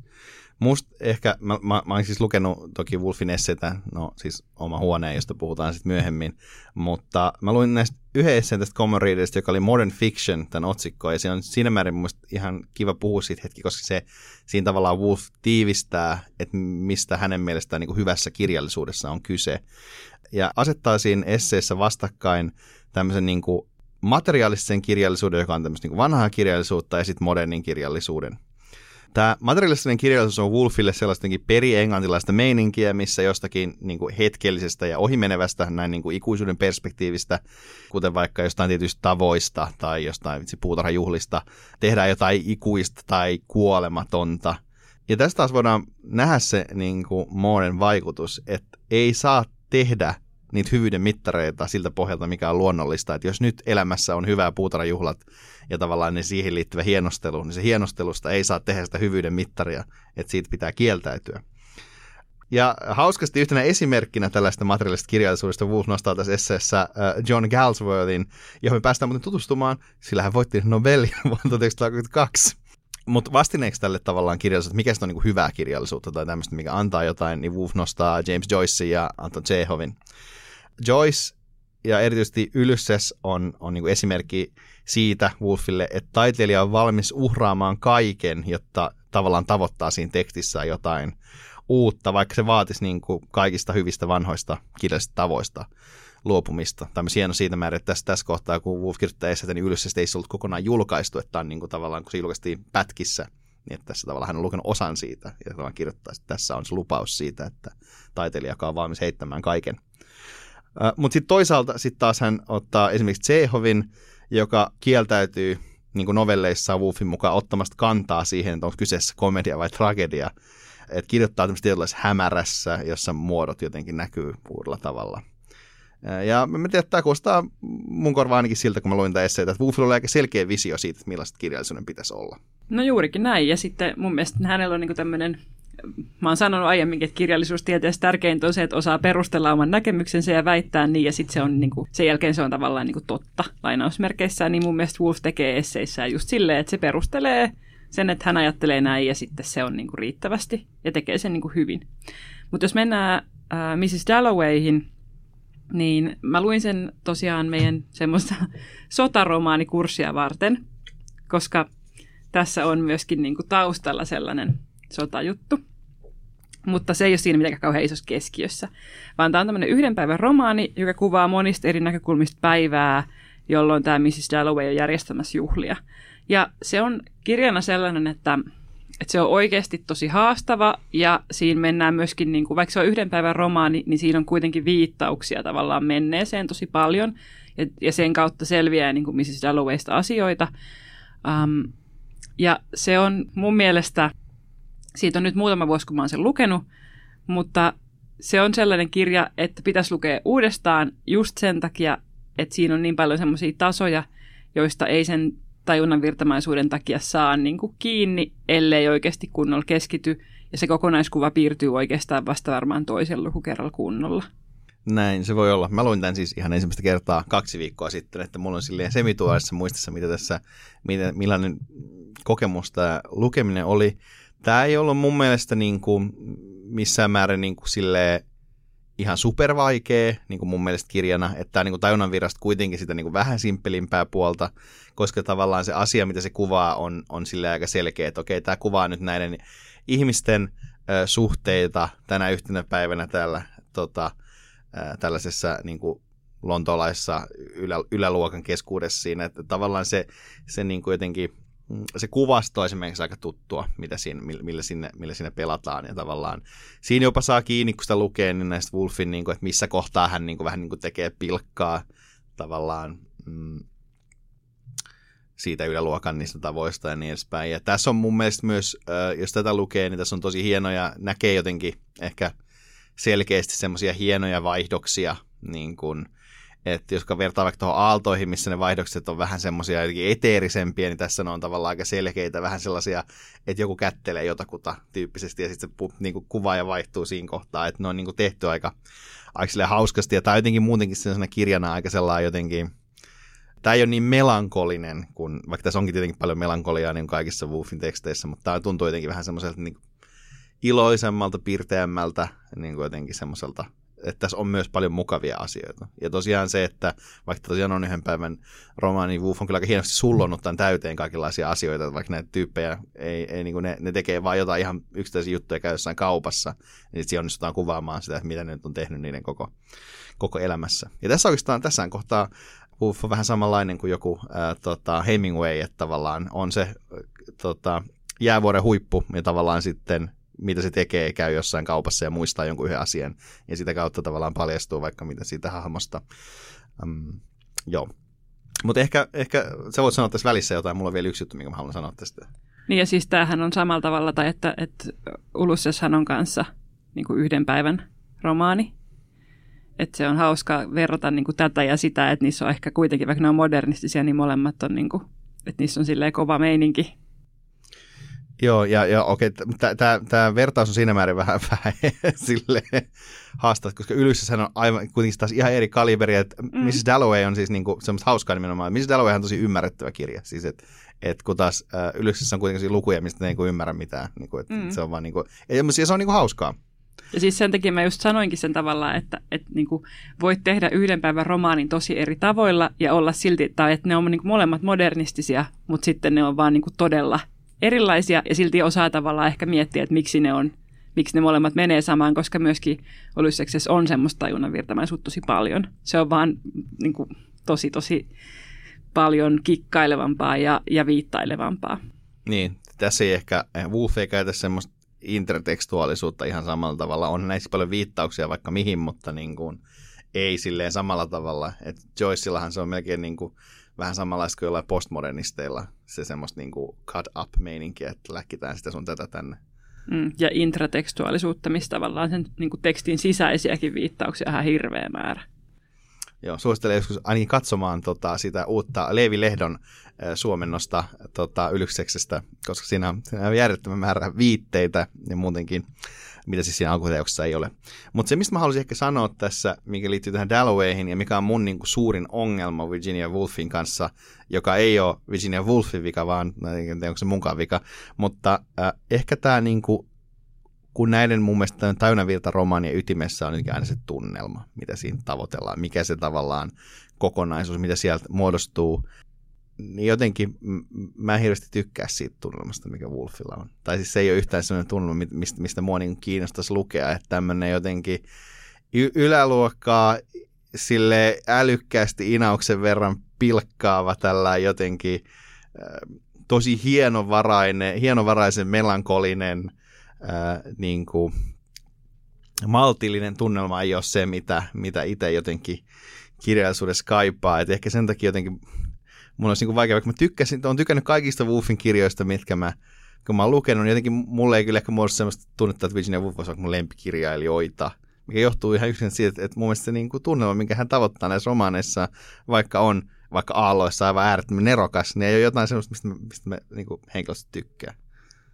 Mm, mulla on ehkä toi ihan niinku sama, mutta mulla auttaa se, että, että mä oon niinku, äm, kun mulle se kieli on niin tärkeää ja mä jotenkin kielen tasolla fiilaan sitä ja sitten ehkä tästä tulee avuksi myöskin se niinku mun, mitä nämä asiat tarkoittaa, mitä nämä merkitsee, mitä tavallaan niinku lausetasolla tai, tai kappaletasolla tai niinku tälleen voisin saada tästä irti, niin ehkä tässä siis on se mun tausta lukijatutkijana ja myöskin siinä, että mä tykkään lukea samoja teoksia uudestaan ja miettiä niitä niin paljon kokonaisuutena, niin se tulee ehkä avuksi siinä, että sit se tunnelma ei niin paljon haittaa, kun keskittyy niin kuin lukiessakin siihen, että, että mitä täällä niin kuin alla on, ja niinhän säkin siis teet, koska sä oot pystynyt arvostamaan näitä kirjoja niin paljon, mutta et, et se sitten, kun siitä tunnelmasta niin kuin pääsee vaan yli, että okei, no nyt tämä setting ei ole mun juttu, mutta sitten täällä on niin, kuin niin paljon semmoisia, mihin mä voin keskittyä sen sijaan, niin sitten se voi vähän niin kuin työntää syrjään.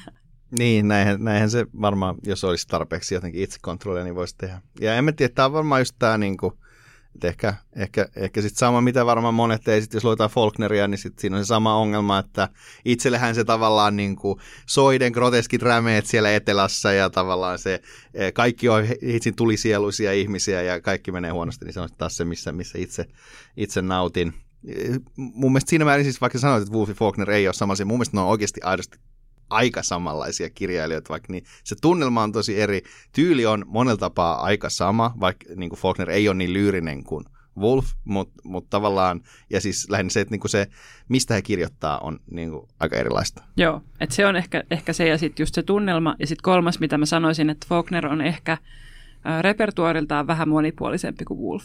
Että et tavallaan hän niinku, hän esimerkiksi vaikka äänesi ja vimmassa, niin mun mielestä siinä se, se niin kuin niiden hahmojen äänet on vielä voimakkaammin niin kuin moninaisempia kuin Wolfin teoksissa.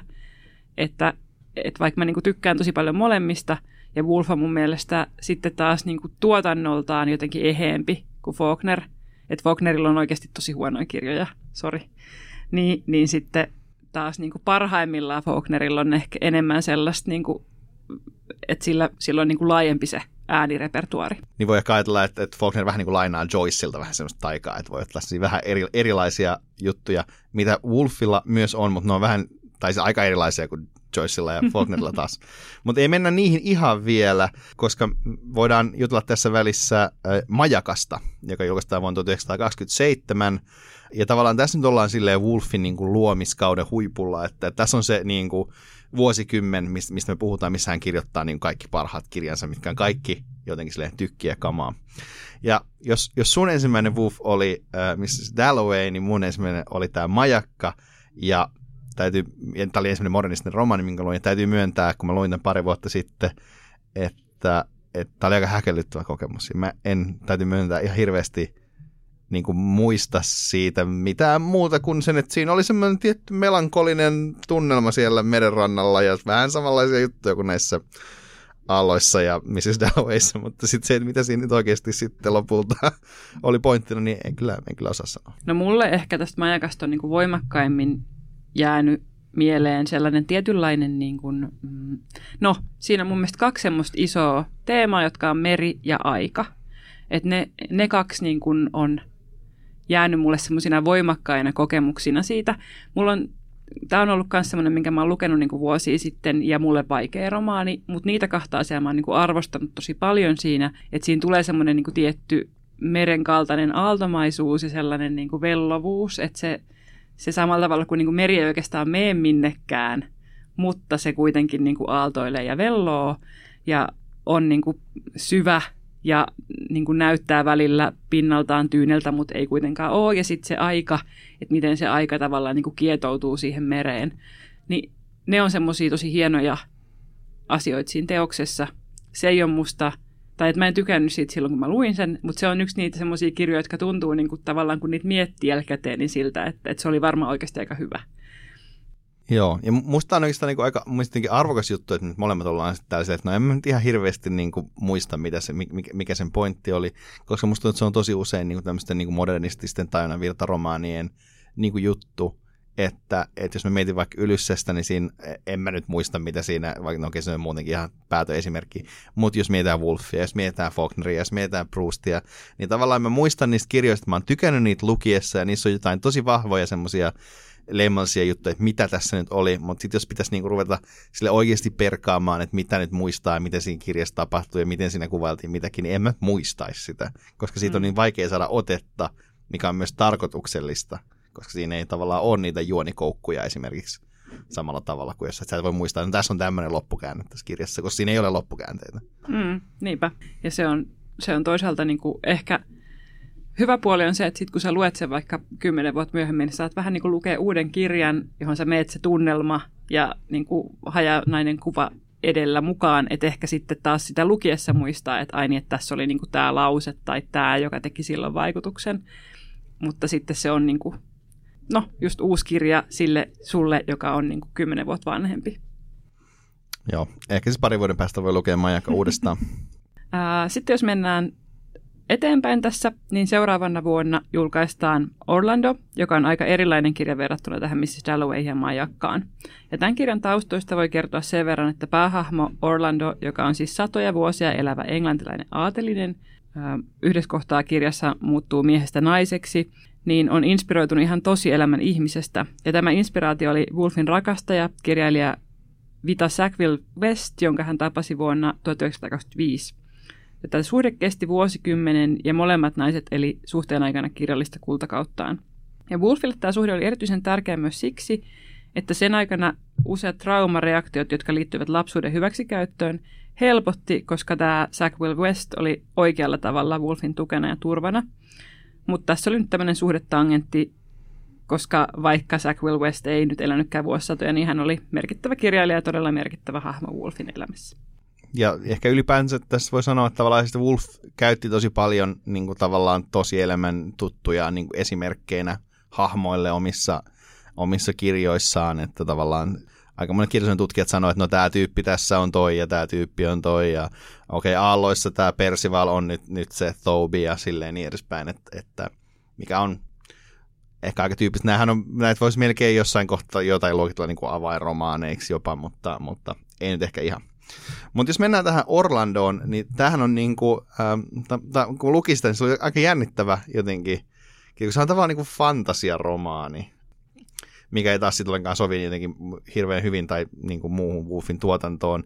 Ja mun mielestä tämä on niin ehkä kevyin niin kuin näistä romaaneista jollain tasolla, siis silleen, silleen raskas toki, että siinä on nimenomaan luvut on vaikkapa 80 sivua pitkiä, mutta silleen jotenkin silleen hauska, siinä, siinä se tajunnan virta ei ehkä ole niinku semmoista ähm, mun, mun muistikuvien mukaan ainakaan sellaista, että, että se olisi niin, niin jotenkin tavoittamatonta. Että tässä on niin kuin enemmän semmoista niin kuin juonellista sisältöä kuin näissä monissa muissa kirjoissa ja, ja sitten tavallaan se semmoinen tietty ilkikurisuus, mikä, mikä Wolfilla on vekkuli asenne, niin se näkyy tässä näistä romaaneista kaikkein parhaiten, että, että hän oli selvästi niin kuin, Mielestäni luomisvoimiensa huipulla, että uskaltaa kirjoittaa tällaisen kirjan. Ja on tämä tietenkin, siis tietenkin feministinen klassikko tavallaan se muutos, minkä tavallaan siihen perspektiivisen kuvaamiseen tuo se, että vähän niin kuin selittämättä siinä yhtä, yhdessä kohtaa Orlando vaan muuttuu miestä naiseksi.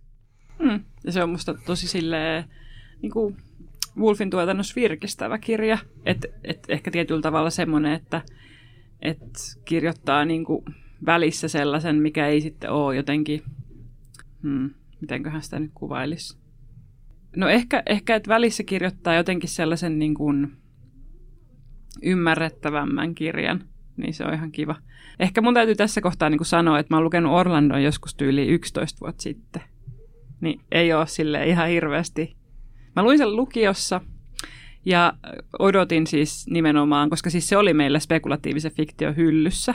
Niin sitten, ja silloin mä olin lukenut spekulatiivisessa fiktiossa ennen kaikkea niin kuin David Eddingsia ja ja jotain vitsin uh, Ursula K. Le Guinia, niin sitten kun otat sieltä sen, sen Orlando ja oot silleen, että nyt lähtee fantasia ja sitten se onkin tuommoista kuin Wolf on, niin ei ehkä ihan niin kuin, um, sille 16-vuotias vehka ihan ymmärrä, mutta tota, oli, oli metkakirjaa. Niin, tosiaan, vaikka tämä on niin kuin, helpointa Wolfia, niin tämä on varmaan vaikeinta fantasiaa, mitä ihminen voi peruskirjailijoista valita, ei siinä. Joo, mutta tämä on mun aika hauska, ja tavallaan, että jos haluaa niin kuin, tosiaan lukea vähän erilaista Wolfia, jos ei kiinnosta se niin kuin semmoinen yläluokan äh, draama-elämän ku, psykologinen kuvaaminen niin paljon, niin tässä on jotain niin kuin muuta.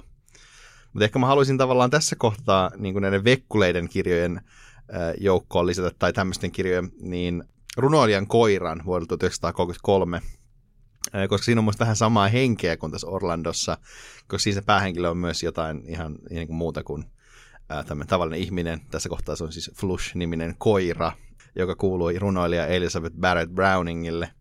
Tämä on tosiaan tämmöinen niin tajunnan virta romaani, mutta silleen tosi yksinkertainen, koska se kuvataan sen koiran näkökulmasta, että se koira on se puhuja siinä ää, romaanissa.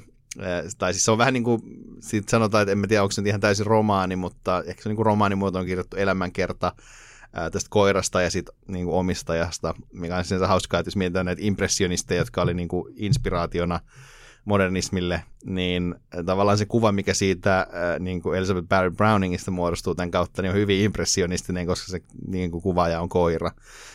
Ja tota, sitten tässä on myös sitä niin kuin yhteiskuntakritiikkiä, että tavallaan puhutaan niin kuin koirien luokkayhteiskunnasta ja tavallaan kuvaillaan näitä yläluokan suhteita, mutta sitten edelleen niin kuin koiran näkökulmasta. Ja tässä on myös kaikista näistä Woofin kirjoista, mitä olen lukenut, niin selkeä juoni että tämä on ihan niin kuin juoniromaani, että tässä on käänteitä ja, ja tavallaan semmoista jotenkin ihan perusjuttuja, mitä kirjoissa, kirjo, niin kuin perusromaaneissa tapahtuu, niin kuin ihan tämmöisissä juoniromaaneissa. Et jos haluaa tutustua Wolfin tuotantoon ja pelottaa tavallaan tällainen tajunnanvirtaisuus ja modernistinen sekoilu, niin kannattaa aloittaa tästä. Se on tosi lyhyt kirja ja, ja mun mielestä se oli aika hauska, mutta sitten siinä on edelleen sitä tavallaan niin kuin Wolfin tavallaan sitä semmoista tietynlaista taikaa ja tyyliä siellä – vaikka sitten pitääkin, jos se lukee, niin varoitus siitä, että okei, tämä nyt ei ole se Wolfin juttu, mutta tässä on vähän siitä sen jutusta.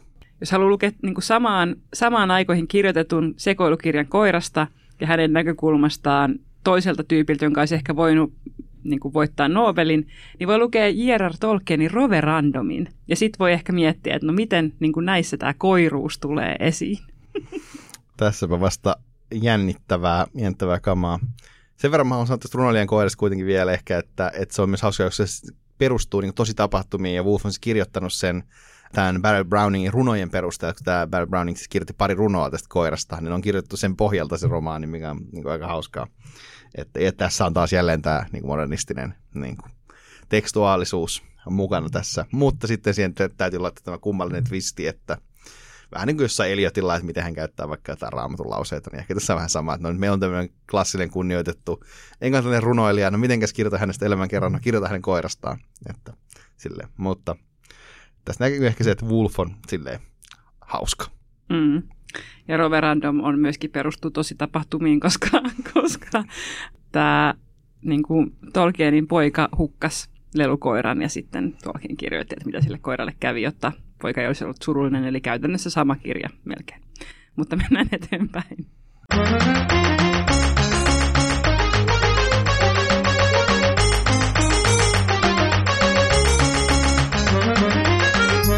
Naisella pitää olla oma raha ja oma huone, jos hän aikoo kirjoittaa.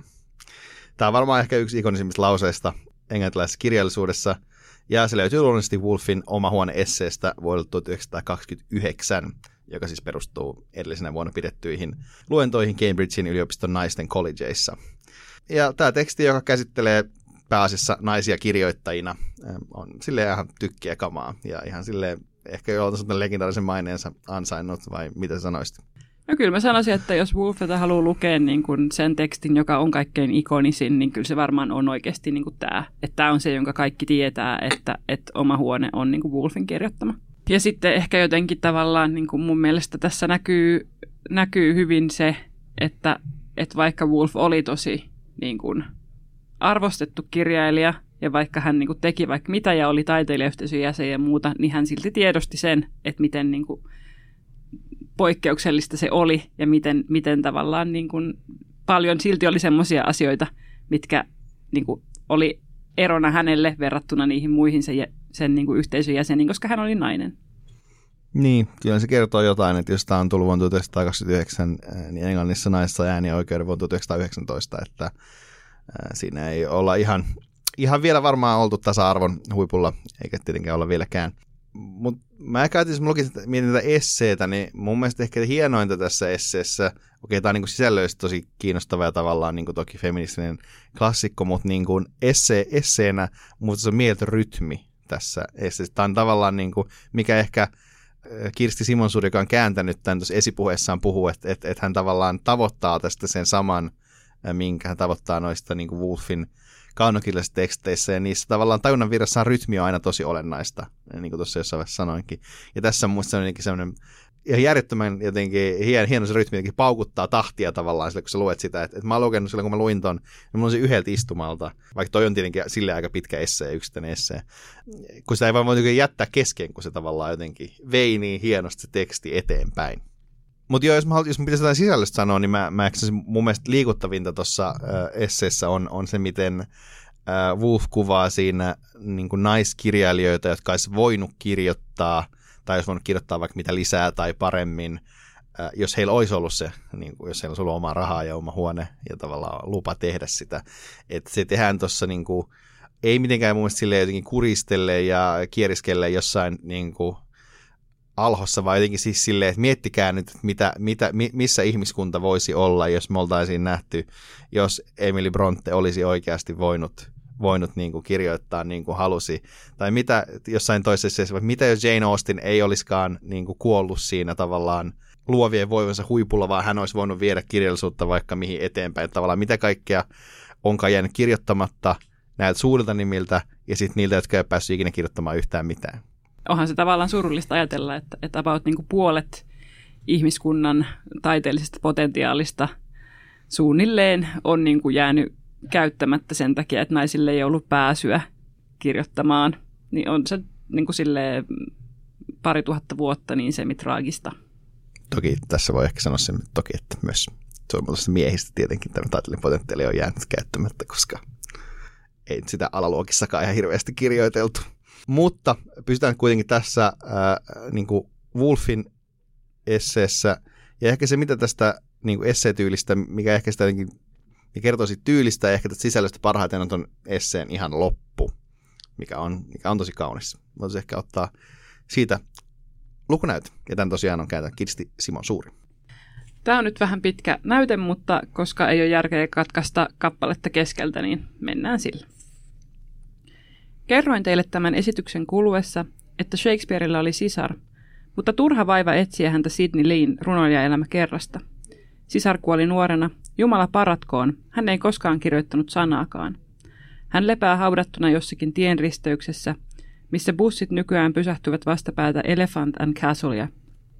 Vakaa käsitykseni on silti, että tämä runoilija, joka ei koskaan kirjoittanut sanaakaan ja lepää haudattuna tienristeyksessä, on yhä elossa – hän elää sinussa ja minussa ja monissa muissa naisissa, jotka eivät ole täällä nyt, sillä he tiskaavat astioita ja laittavat lapsia nukkumaan. Mutta hän elää, sillä suuret runoilijat eivät kuole, he ovat jatkuvasti meissä läsnä. He tarvitsevat vain tilaisuuden ja he kävelevät keskellemme lihana. Tämän tilaisuuden antaminen hänelle on nähdäkseni nyt teidän vallassanne. Sillä vakaa käsitykseni on, että jos elämme vielä ainakin sata vuotta, Puhun yhteisestä elämästä, joka on todellista elämää, enkä erillisestä pienestä elämästä, jota elämme yksilönä. Ja jos meillä on kullakin 500 puntaa vuodessa ja omat huoneet, jos vapaus on muodostunut meille tavaksi ja jos meillä on rohkeutta kirjoittaa täsmälleen niin kuin ajattelemme, jos pääsemme hetkiseksi pois yhteisestä olohuoneesta niin, että emme näe ihmisiä aina suhteessa toinen toiseensa, vaan suhteessa todellisuuteen, ja myös taivaan ja puut ja kaiken mikä on, sellaisina kuin ne ovat, jos katsomme Miltonin pelättimen ohitse, sillä kenenkään ihmisen ei pitäisi pimittää maisemaa, jos katsomme silmästä silmään tosiasiaa, sillä tosiasia se on, ettei ole käsivartta johon nojata, vaan että kuljemme yksin ja että olemme suhteessa todellisuuteen, emmekä vain miehiin ja naisiin. Siinä tapauksessa tilaisuus on ilmaantunut ja kuollut runoilija, Shakespearein sisar, ottaa uudelleen sen hahmon, josta hän on luopunut niin usein. Piirtämällä hänen elämänsä niiden tuntemattomien elämän pohjalta, hänen edeltäjiensä, kuten velikin teki ennen häntä, siten hän syntyy.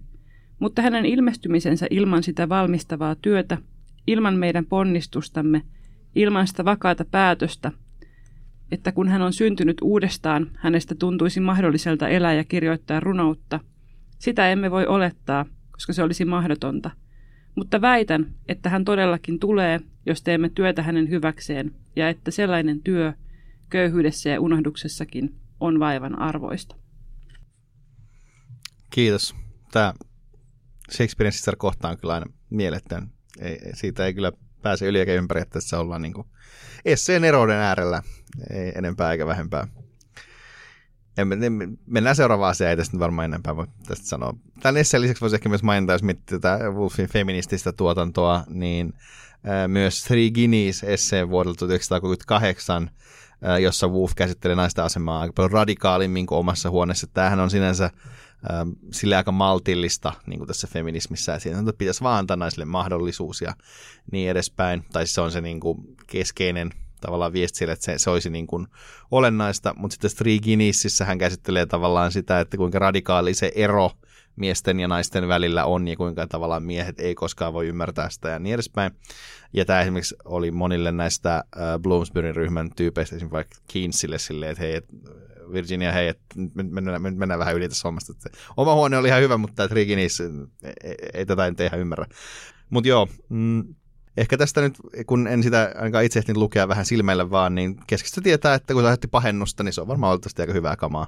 Ja tätä pidetään kyllä silleen, äh, ilmeisesti feministipiireissä äh, silleen kuitenkin – niin kuin silleen kovempana kamana, kun tavallaan oma huonehan on aika, äh, puhutaan aika keskiluokkaisesta näkökulmasta näihin asioihin tietenkin, että siellä on niitä collegein äh, naisia, mikä on tosi ymmärrettävää, että totta kai Wolf puhu, puhu sille yleisölle, joka siellä oli, mutta tavallaan tässä Striginissä hän ehkä keski, niin kuin keskittyy enemmän niihin yhteiskunnallisiin asioihin, koska tämän keskiössä on siis kysymys sodasta, joka on tietenkin vuonna 1938 ihan ovella, että miten tavallaan sitä tota, käsitellään. Se alkaa mun mielestä hienosti, siis sen verran katsoa, että, että kun siinä on mies, joka lähettää kysymyksen äh, Wolfille niin kirjalla, että hei, että mitä tästä sodasta pitäisi ajatella, niin vastaus, ensimmäinen vastaus on siihen, että taitaa olla ensimmäinen kerta maailman historiassa, kun mies kysyy naiselta niin kuin jotain ohjeita siihen, miten sota voidaan välttää, ja sitten siitä lähdetään käsittelemään sitä.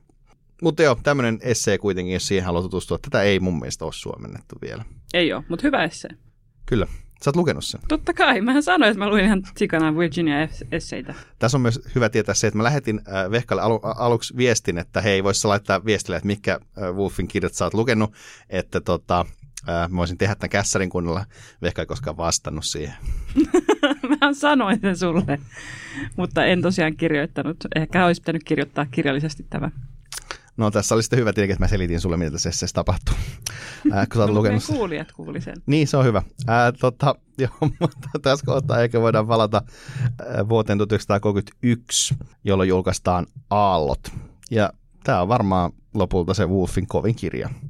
Tai mä tiedän ainakin, että sä oot ehkä sitä mieltä, mutta miksi?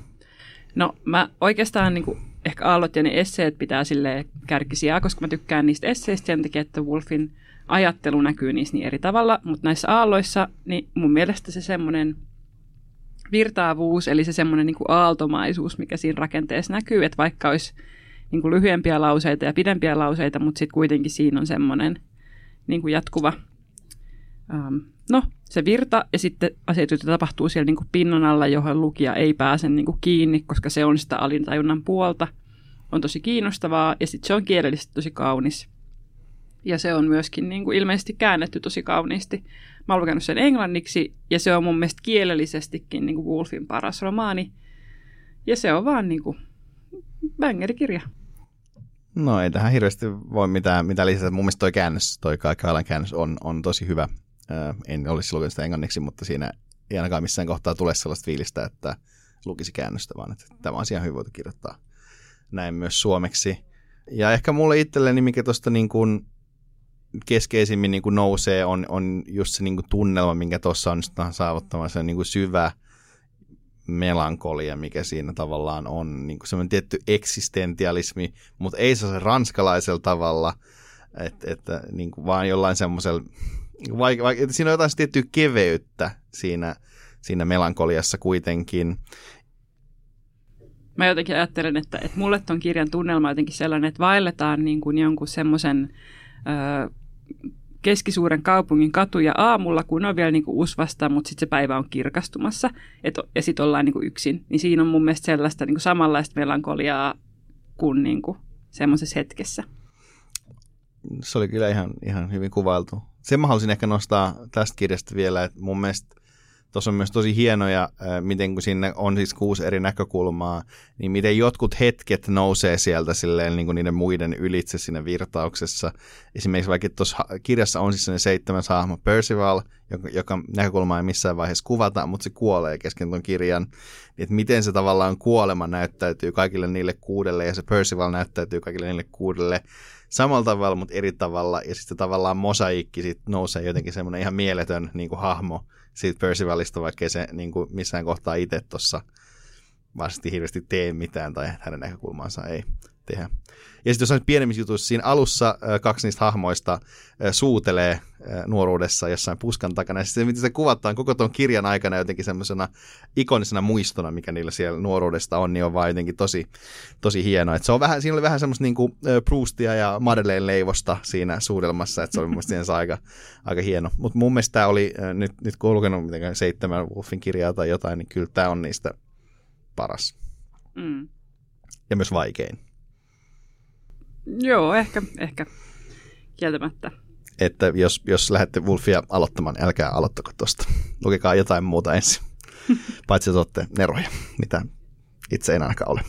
Uh, joo, mutta jos, jos, jos tota, mennään vielä eteenpäin tässä tota, Wolfin elämässä, niin tota, ollaan niin kuin myöhäisissä vuosissa, että hän kirjoittaa tämän Aalton jälkeen vielä kaksi romaania, vuodet ja sitten näytösten välissä, ja näytösten välissä julkaistaan jo postyymisti näistä kumpaakaan meistä ei kumpikaan lukenut, mutta nämä ei myöskään kuulu niihin tavallaan, miten yleensä nostetaan, että kyllä ne on esimerkiksi käännetty suomeksi ja silleen, että niitä voi lukea, ja ne on modernistisia romaaneja, mutta niitä ei teistä nosta yleensä näiden muiden rinnalle, että kyllähän niin kuin tässä Wolf Canonissa se on se Mrs. Dalloway ja oma huone ja sitten majakka ja sitten aalut. Et aalut valitettavasti vähän siellä liian alhaalla, mikä johtuu varmaan siitä, että se on vähän tuommoinen niin haastavampi teos. Siitä voisi myös ottaa uuden painoksen, että tota, Tammi, olkaa, olkaa hyvä. Ää, tota, koska sitä esimerkiksi niin saaminen kirjastosta esimerkiksi oli vaikeaa, ja tuo kirja maksaa antikvariatissa joku 70, että ottakaa sitten please uusi. Ja jos miettii tosiaan, mitä muuta vielä julkaistaan tässä loppu, loppuaikoina, niin Runolien koira vuonna 33, tämä Three Guineas 38, se alussa mainittu elämänkerta tästä Roger Frysta, joka kuoli siis vuonna 1934, ja, ja, ja silleen, tässä loppu, loppuelämänsä aikana, miten tässä sanoisi, ää, tota, Wolf matkustelee edelleen paljon, tapaa eri ihmisiä, ää, vaikka tosiaan maailman, toinen maailmastahan tässä on ihan ovella. Ää, ehkä yhden kiinnostavan tapaamisen voisi mainita on se, että 1969 hän tapaa Sigmund Freudin Lontoossa, ja, ja siis sinänsä on, on ihan hauskaa. Psykoanalyysi näkyy mun mielestä, tai en mä tiedä näkyykö se näissä Wolfin kirjoissa, mutta niissä on tosi paljon yhtäläisyyksiä mun mielestä, kun tässä alitajunnan kuvausta ja niin edespäin. Ja mielenkiintoista myös se, että äh, Hogarth Press, siis tämä näiden kustannusyhtiö, julkaisee myös Sigmund Freudin kootut englanniksi ekaa kertaa. Mutta tosiaan, kuten tuossa on mainittu, niin Wuhan kärsi koko elämänsä näistä vakavista mielenterveysongelmista, ja ne on lopulta myös syy hänen traagiseen loppuunsa. Kyllä. Kuten me tuossa ollaan aiemminkin tässä jaksossa kerrottu, niin hän yritti itsemurhaa aiemmin ja yritti sitä itse asiassa useamman kerran.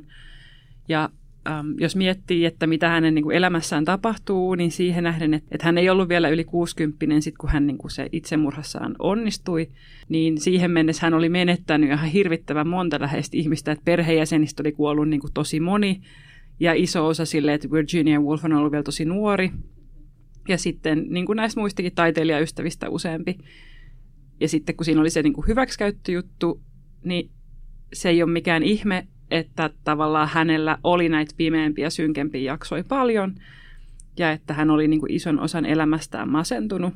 Ja ilmeisesti sitten kun Virginia Woolf teki itsemurhan maaliskuun 28. päivä 1941, niin hänellä oli alkamassa taas yksi tämmöinen synkempi jakso. Ja kerrotaan, että hänen miehensä niin kuin havaitsi sen, että no Virginia ei nyt voi kauhean hyvin, ja sanoi hänelle tämän itsemurhapäivän aamuna, että nyt sun ehkä pitäisi niin kuin levätä, ja lähti sitten itse niin kuin kirjoittamaan työhuoneelleen, mutta sitten kun Virginia sitten lähti sinne mökkiin sisälle, niin se mitä hän teki, niin hän meni kirjoittamaan tälle miehelleen itsemurhakirjeen ja siskolleen itsemurhakirjeen ja sen jälkeen sitten täytti semmoisen takin taskut kivillä ja käveli siihen niin kuin läheiseen jokeen ja hukuttautui. Ja sillä kertaa se itsemurha sitten onnistui. Mutta tässä oli taustalla semmoinen koko elämän jatkunut aaltoilu siinä, että oli näitä niin kuin raskaampia kausia, se masennus tavallaan niin kuin siellä taustalla, ja sitten sitä rytmitti niin kuin nämä lähipiirissä tapahtuvat kuolemat.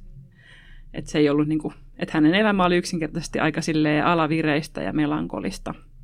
Ja sitten tämä Virginia Woolfin jättämä kirje miehelleen ei ole niin kuin kauhean pitkä, mutta se on tosi ikoninen, niin mä luen sen nyt tässä myöskin. Rasmus on kääntänyt tämän suomeksi. Rakkaimpani, olen varma, että olen taas tulossa hulluksi. Tunnen sisälläni, että emme enää selviäisi tuollaisesta hirveästä kaudesta. Enkä minä toivu tällä kertaa. Alan kuulla ääniä, enkä voi keskittyä. Joten teen sen, mikä näyttää parhaalta ratkaisulta. Olen saanut sinulta niin paljon onnea kuin vain ihminen voi saada. Olet ollut kaikilla tavoilla kaikkea, mitä ihminen voi toiselle olla. En usko, että kaksi ihmistä olisi voinut olla onnellisempia kuin me ennen kuin tämä kauhea sairaus iski. En jaksa enää taistella. Tiedän, että pilaa nyt elämäsi ja että ilman minua voisit taas työskennellä. Ja tiedän, että niin teet. Näethän, etten saa edes tätä kirjoitettua kunnolla. En voi lukea. Se, mitä haluan sanoa, on, että kaiken elämäni onnellisuuden olen velkaa sinulle. Olet ollut täydellisen kärsivällinen ja äärimmäisen hyvä minulle. Haluan sanoa sen, kaikki tietävät sen. Jos joku olisi voinut pelastaa minut, se olisi ollut sinä. Kaikki on kaikonut luotani paitsi varmuus sinun hyvyydestäsi. En voi enää pilata elämänsä pidempään. En usko, että kaksi ihmistä olisivat voineet olla onnellisempia kuin me olemme olleet. No, no tämä on aidosti aika koskettava. Ei siitä oikein pääse mihinkään. Että, että vaikka, kirjoittaa, vaikka kirjoittaa kirjassa, että, että enhän minä tätä osaa kirjoittaa, niin kyllä tämä osattiin myös, myös kirjoittaa. Ei sinne ehkä tämä kertoo jotain äh, aika syvää niin kuin Virginia Woolfista tavallaan, että siitä huolimatta, että, että oli tosi niin kuin masentunut ja vaikea elämä monella tapaa, niin tavallaan hän nyt selvästi tunnisti kuitenkin sen hyvyyden ja kauneuden, mikä näkyy myös noissa kirjoissa. Että vaikka ne on pohjavireiltään liiki kaikki tosi melankolisia, niin siis siellä kuvataan myös tosi hienosti niitä niin kuin onnen hetkiä siitä huolimatta ja tavallaan nimenomaan sitä aaltoilua. Ja selvästi Virginialla ja Leonardilla oli, oli tosi hieno, hieno parisuhde, eikä siinä. Mm, ja he olivat yhdessä 29 vuotta. Et kyllähän se niinku kertoo, että, että niinku millainen merkitys niinku sillä suhteella heidän elämälleen oli, että siitä huolimatta, että Wolfilla oli näitä tosi vaikeita kausia ja että hän yritti itsemurhaa niinku muutaman kerran ennen tätä, niin se mies pysyi siinä niinku rinnalla, että onhan se tosi arvokasta. Mutta mennään eteenpäin. Nyt kun ollaan päästy Wolfin elämä ja tuotanto loppuun, niin voidaan siirtyä tähän odotettuun miksi ei vaiheeseen.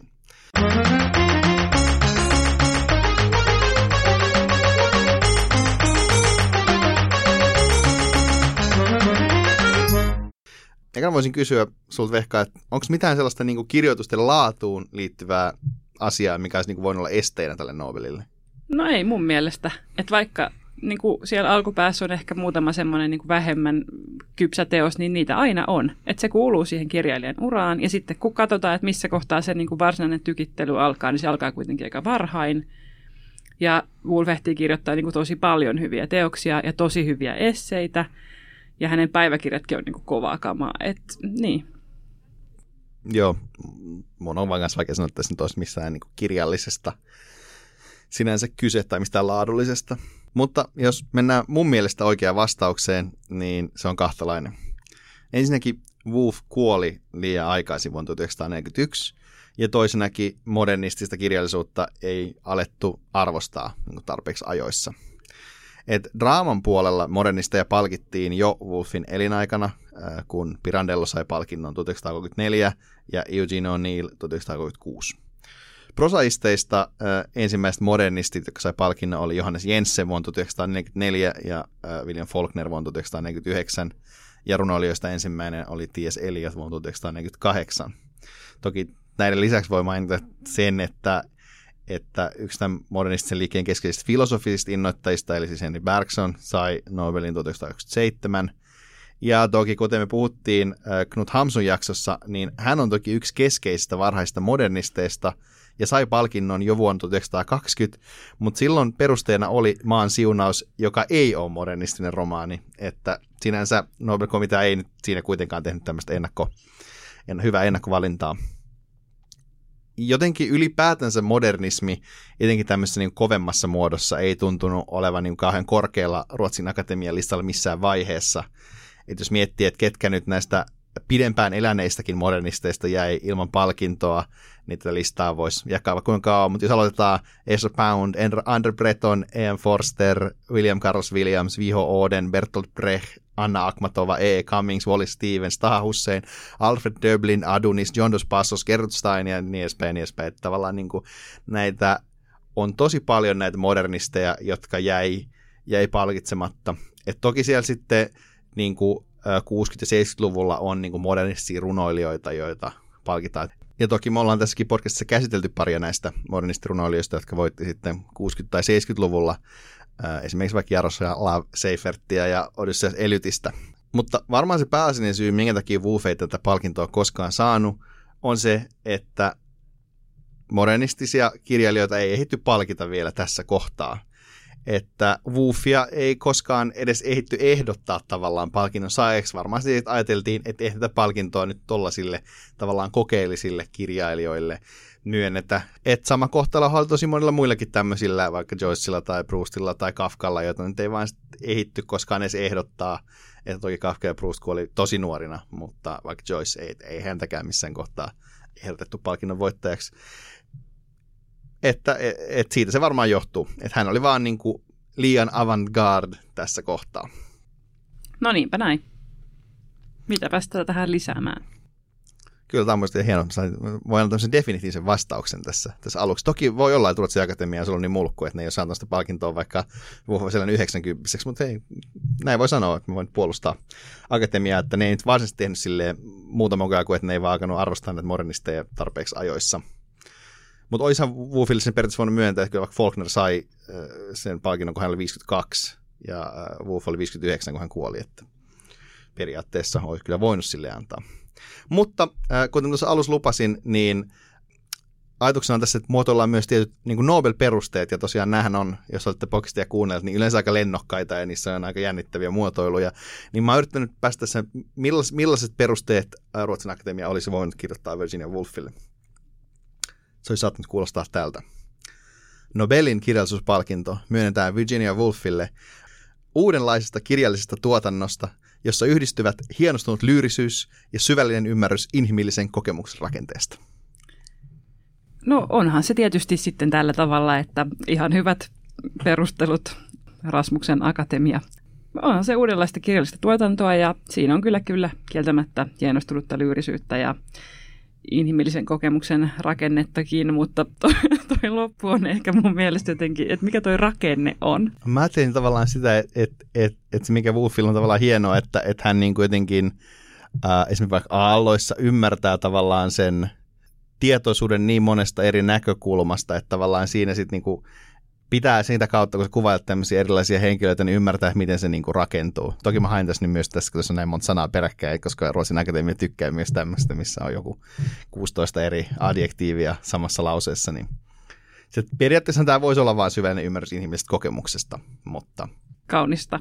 Mutta mä luulen, että me ollaan, me ollaan ehkä nyt niin kuin pääsemässä tämän ensimmäisen Miksi ei-jakson loppuun. Musta on kyllä kaunista, että tämä historiamme pisin jakso on nyt sitten tämä Virginia Woolf-jakso. Katsotaan, että koska joku menee siitä ohi.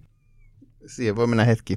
Mutta kiitos, että tosiaan olet kuunnellut tämän Nobel tai mitään podcastin historia ensimmäisen Miksi ei-jakso. Mä otetaan mielellään vastaan palautetta siitä, että, että millainen millaista tämä oli. Sitä voi laittaa Instagramissa, että Nobel Podcast tai sähköpostilla Nobel tai ei mitään at gmail.com. Sinne voi laittaa kyllä muitakin ruusuja ja risuja, jos me ollaan vaikka tehty jotain erheitä tässä Woofia käsitellessä tai muuta. Mutta tämä on ollut, ollut hauskaa. Tämä oli tämän kertaa Nobel tai ei mitään. Katsotaan, missä seuraava kerran liikutaan.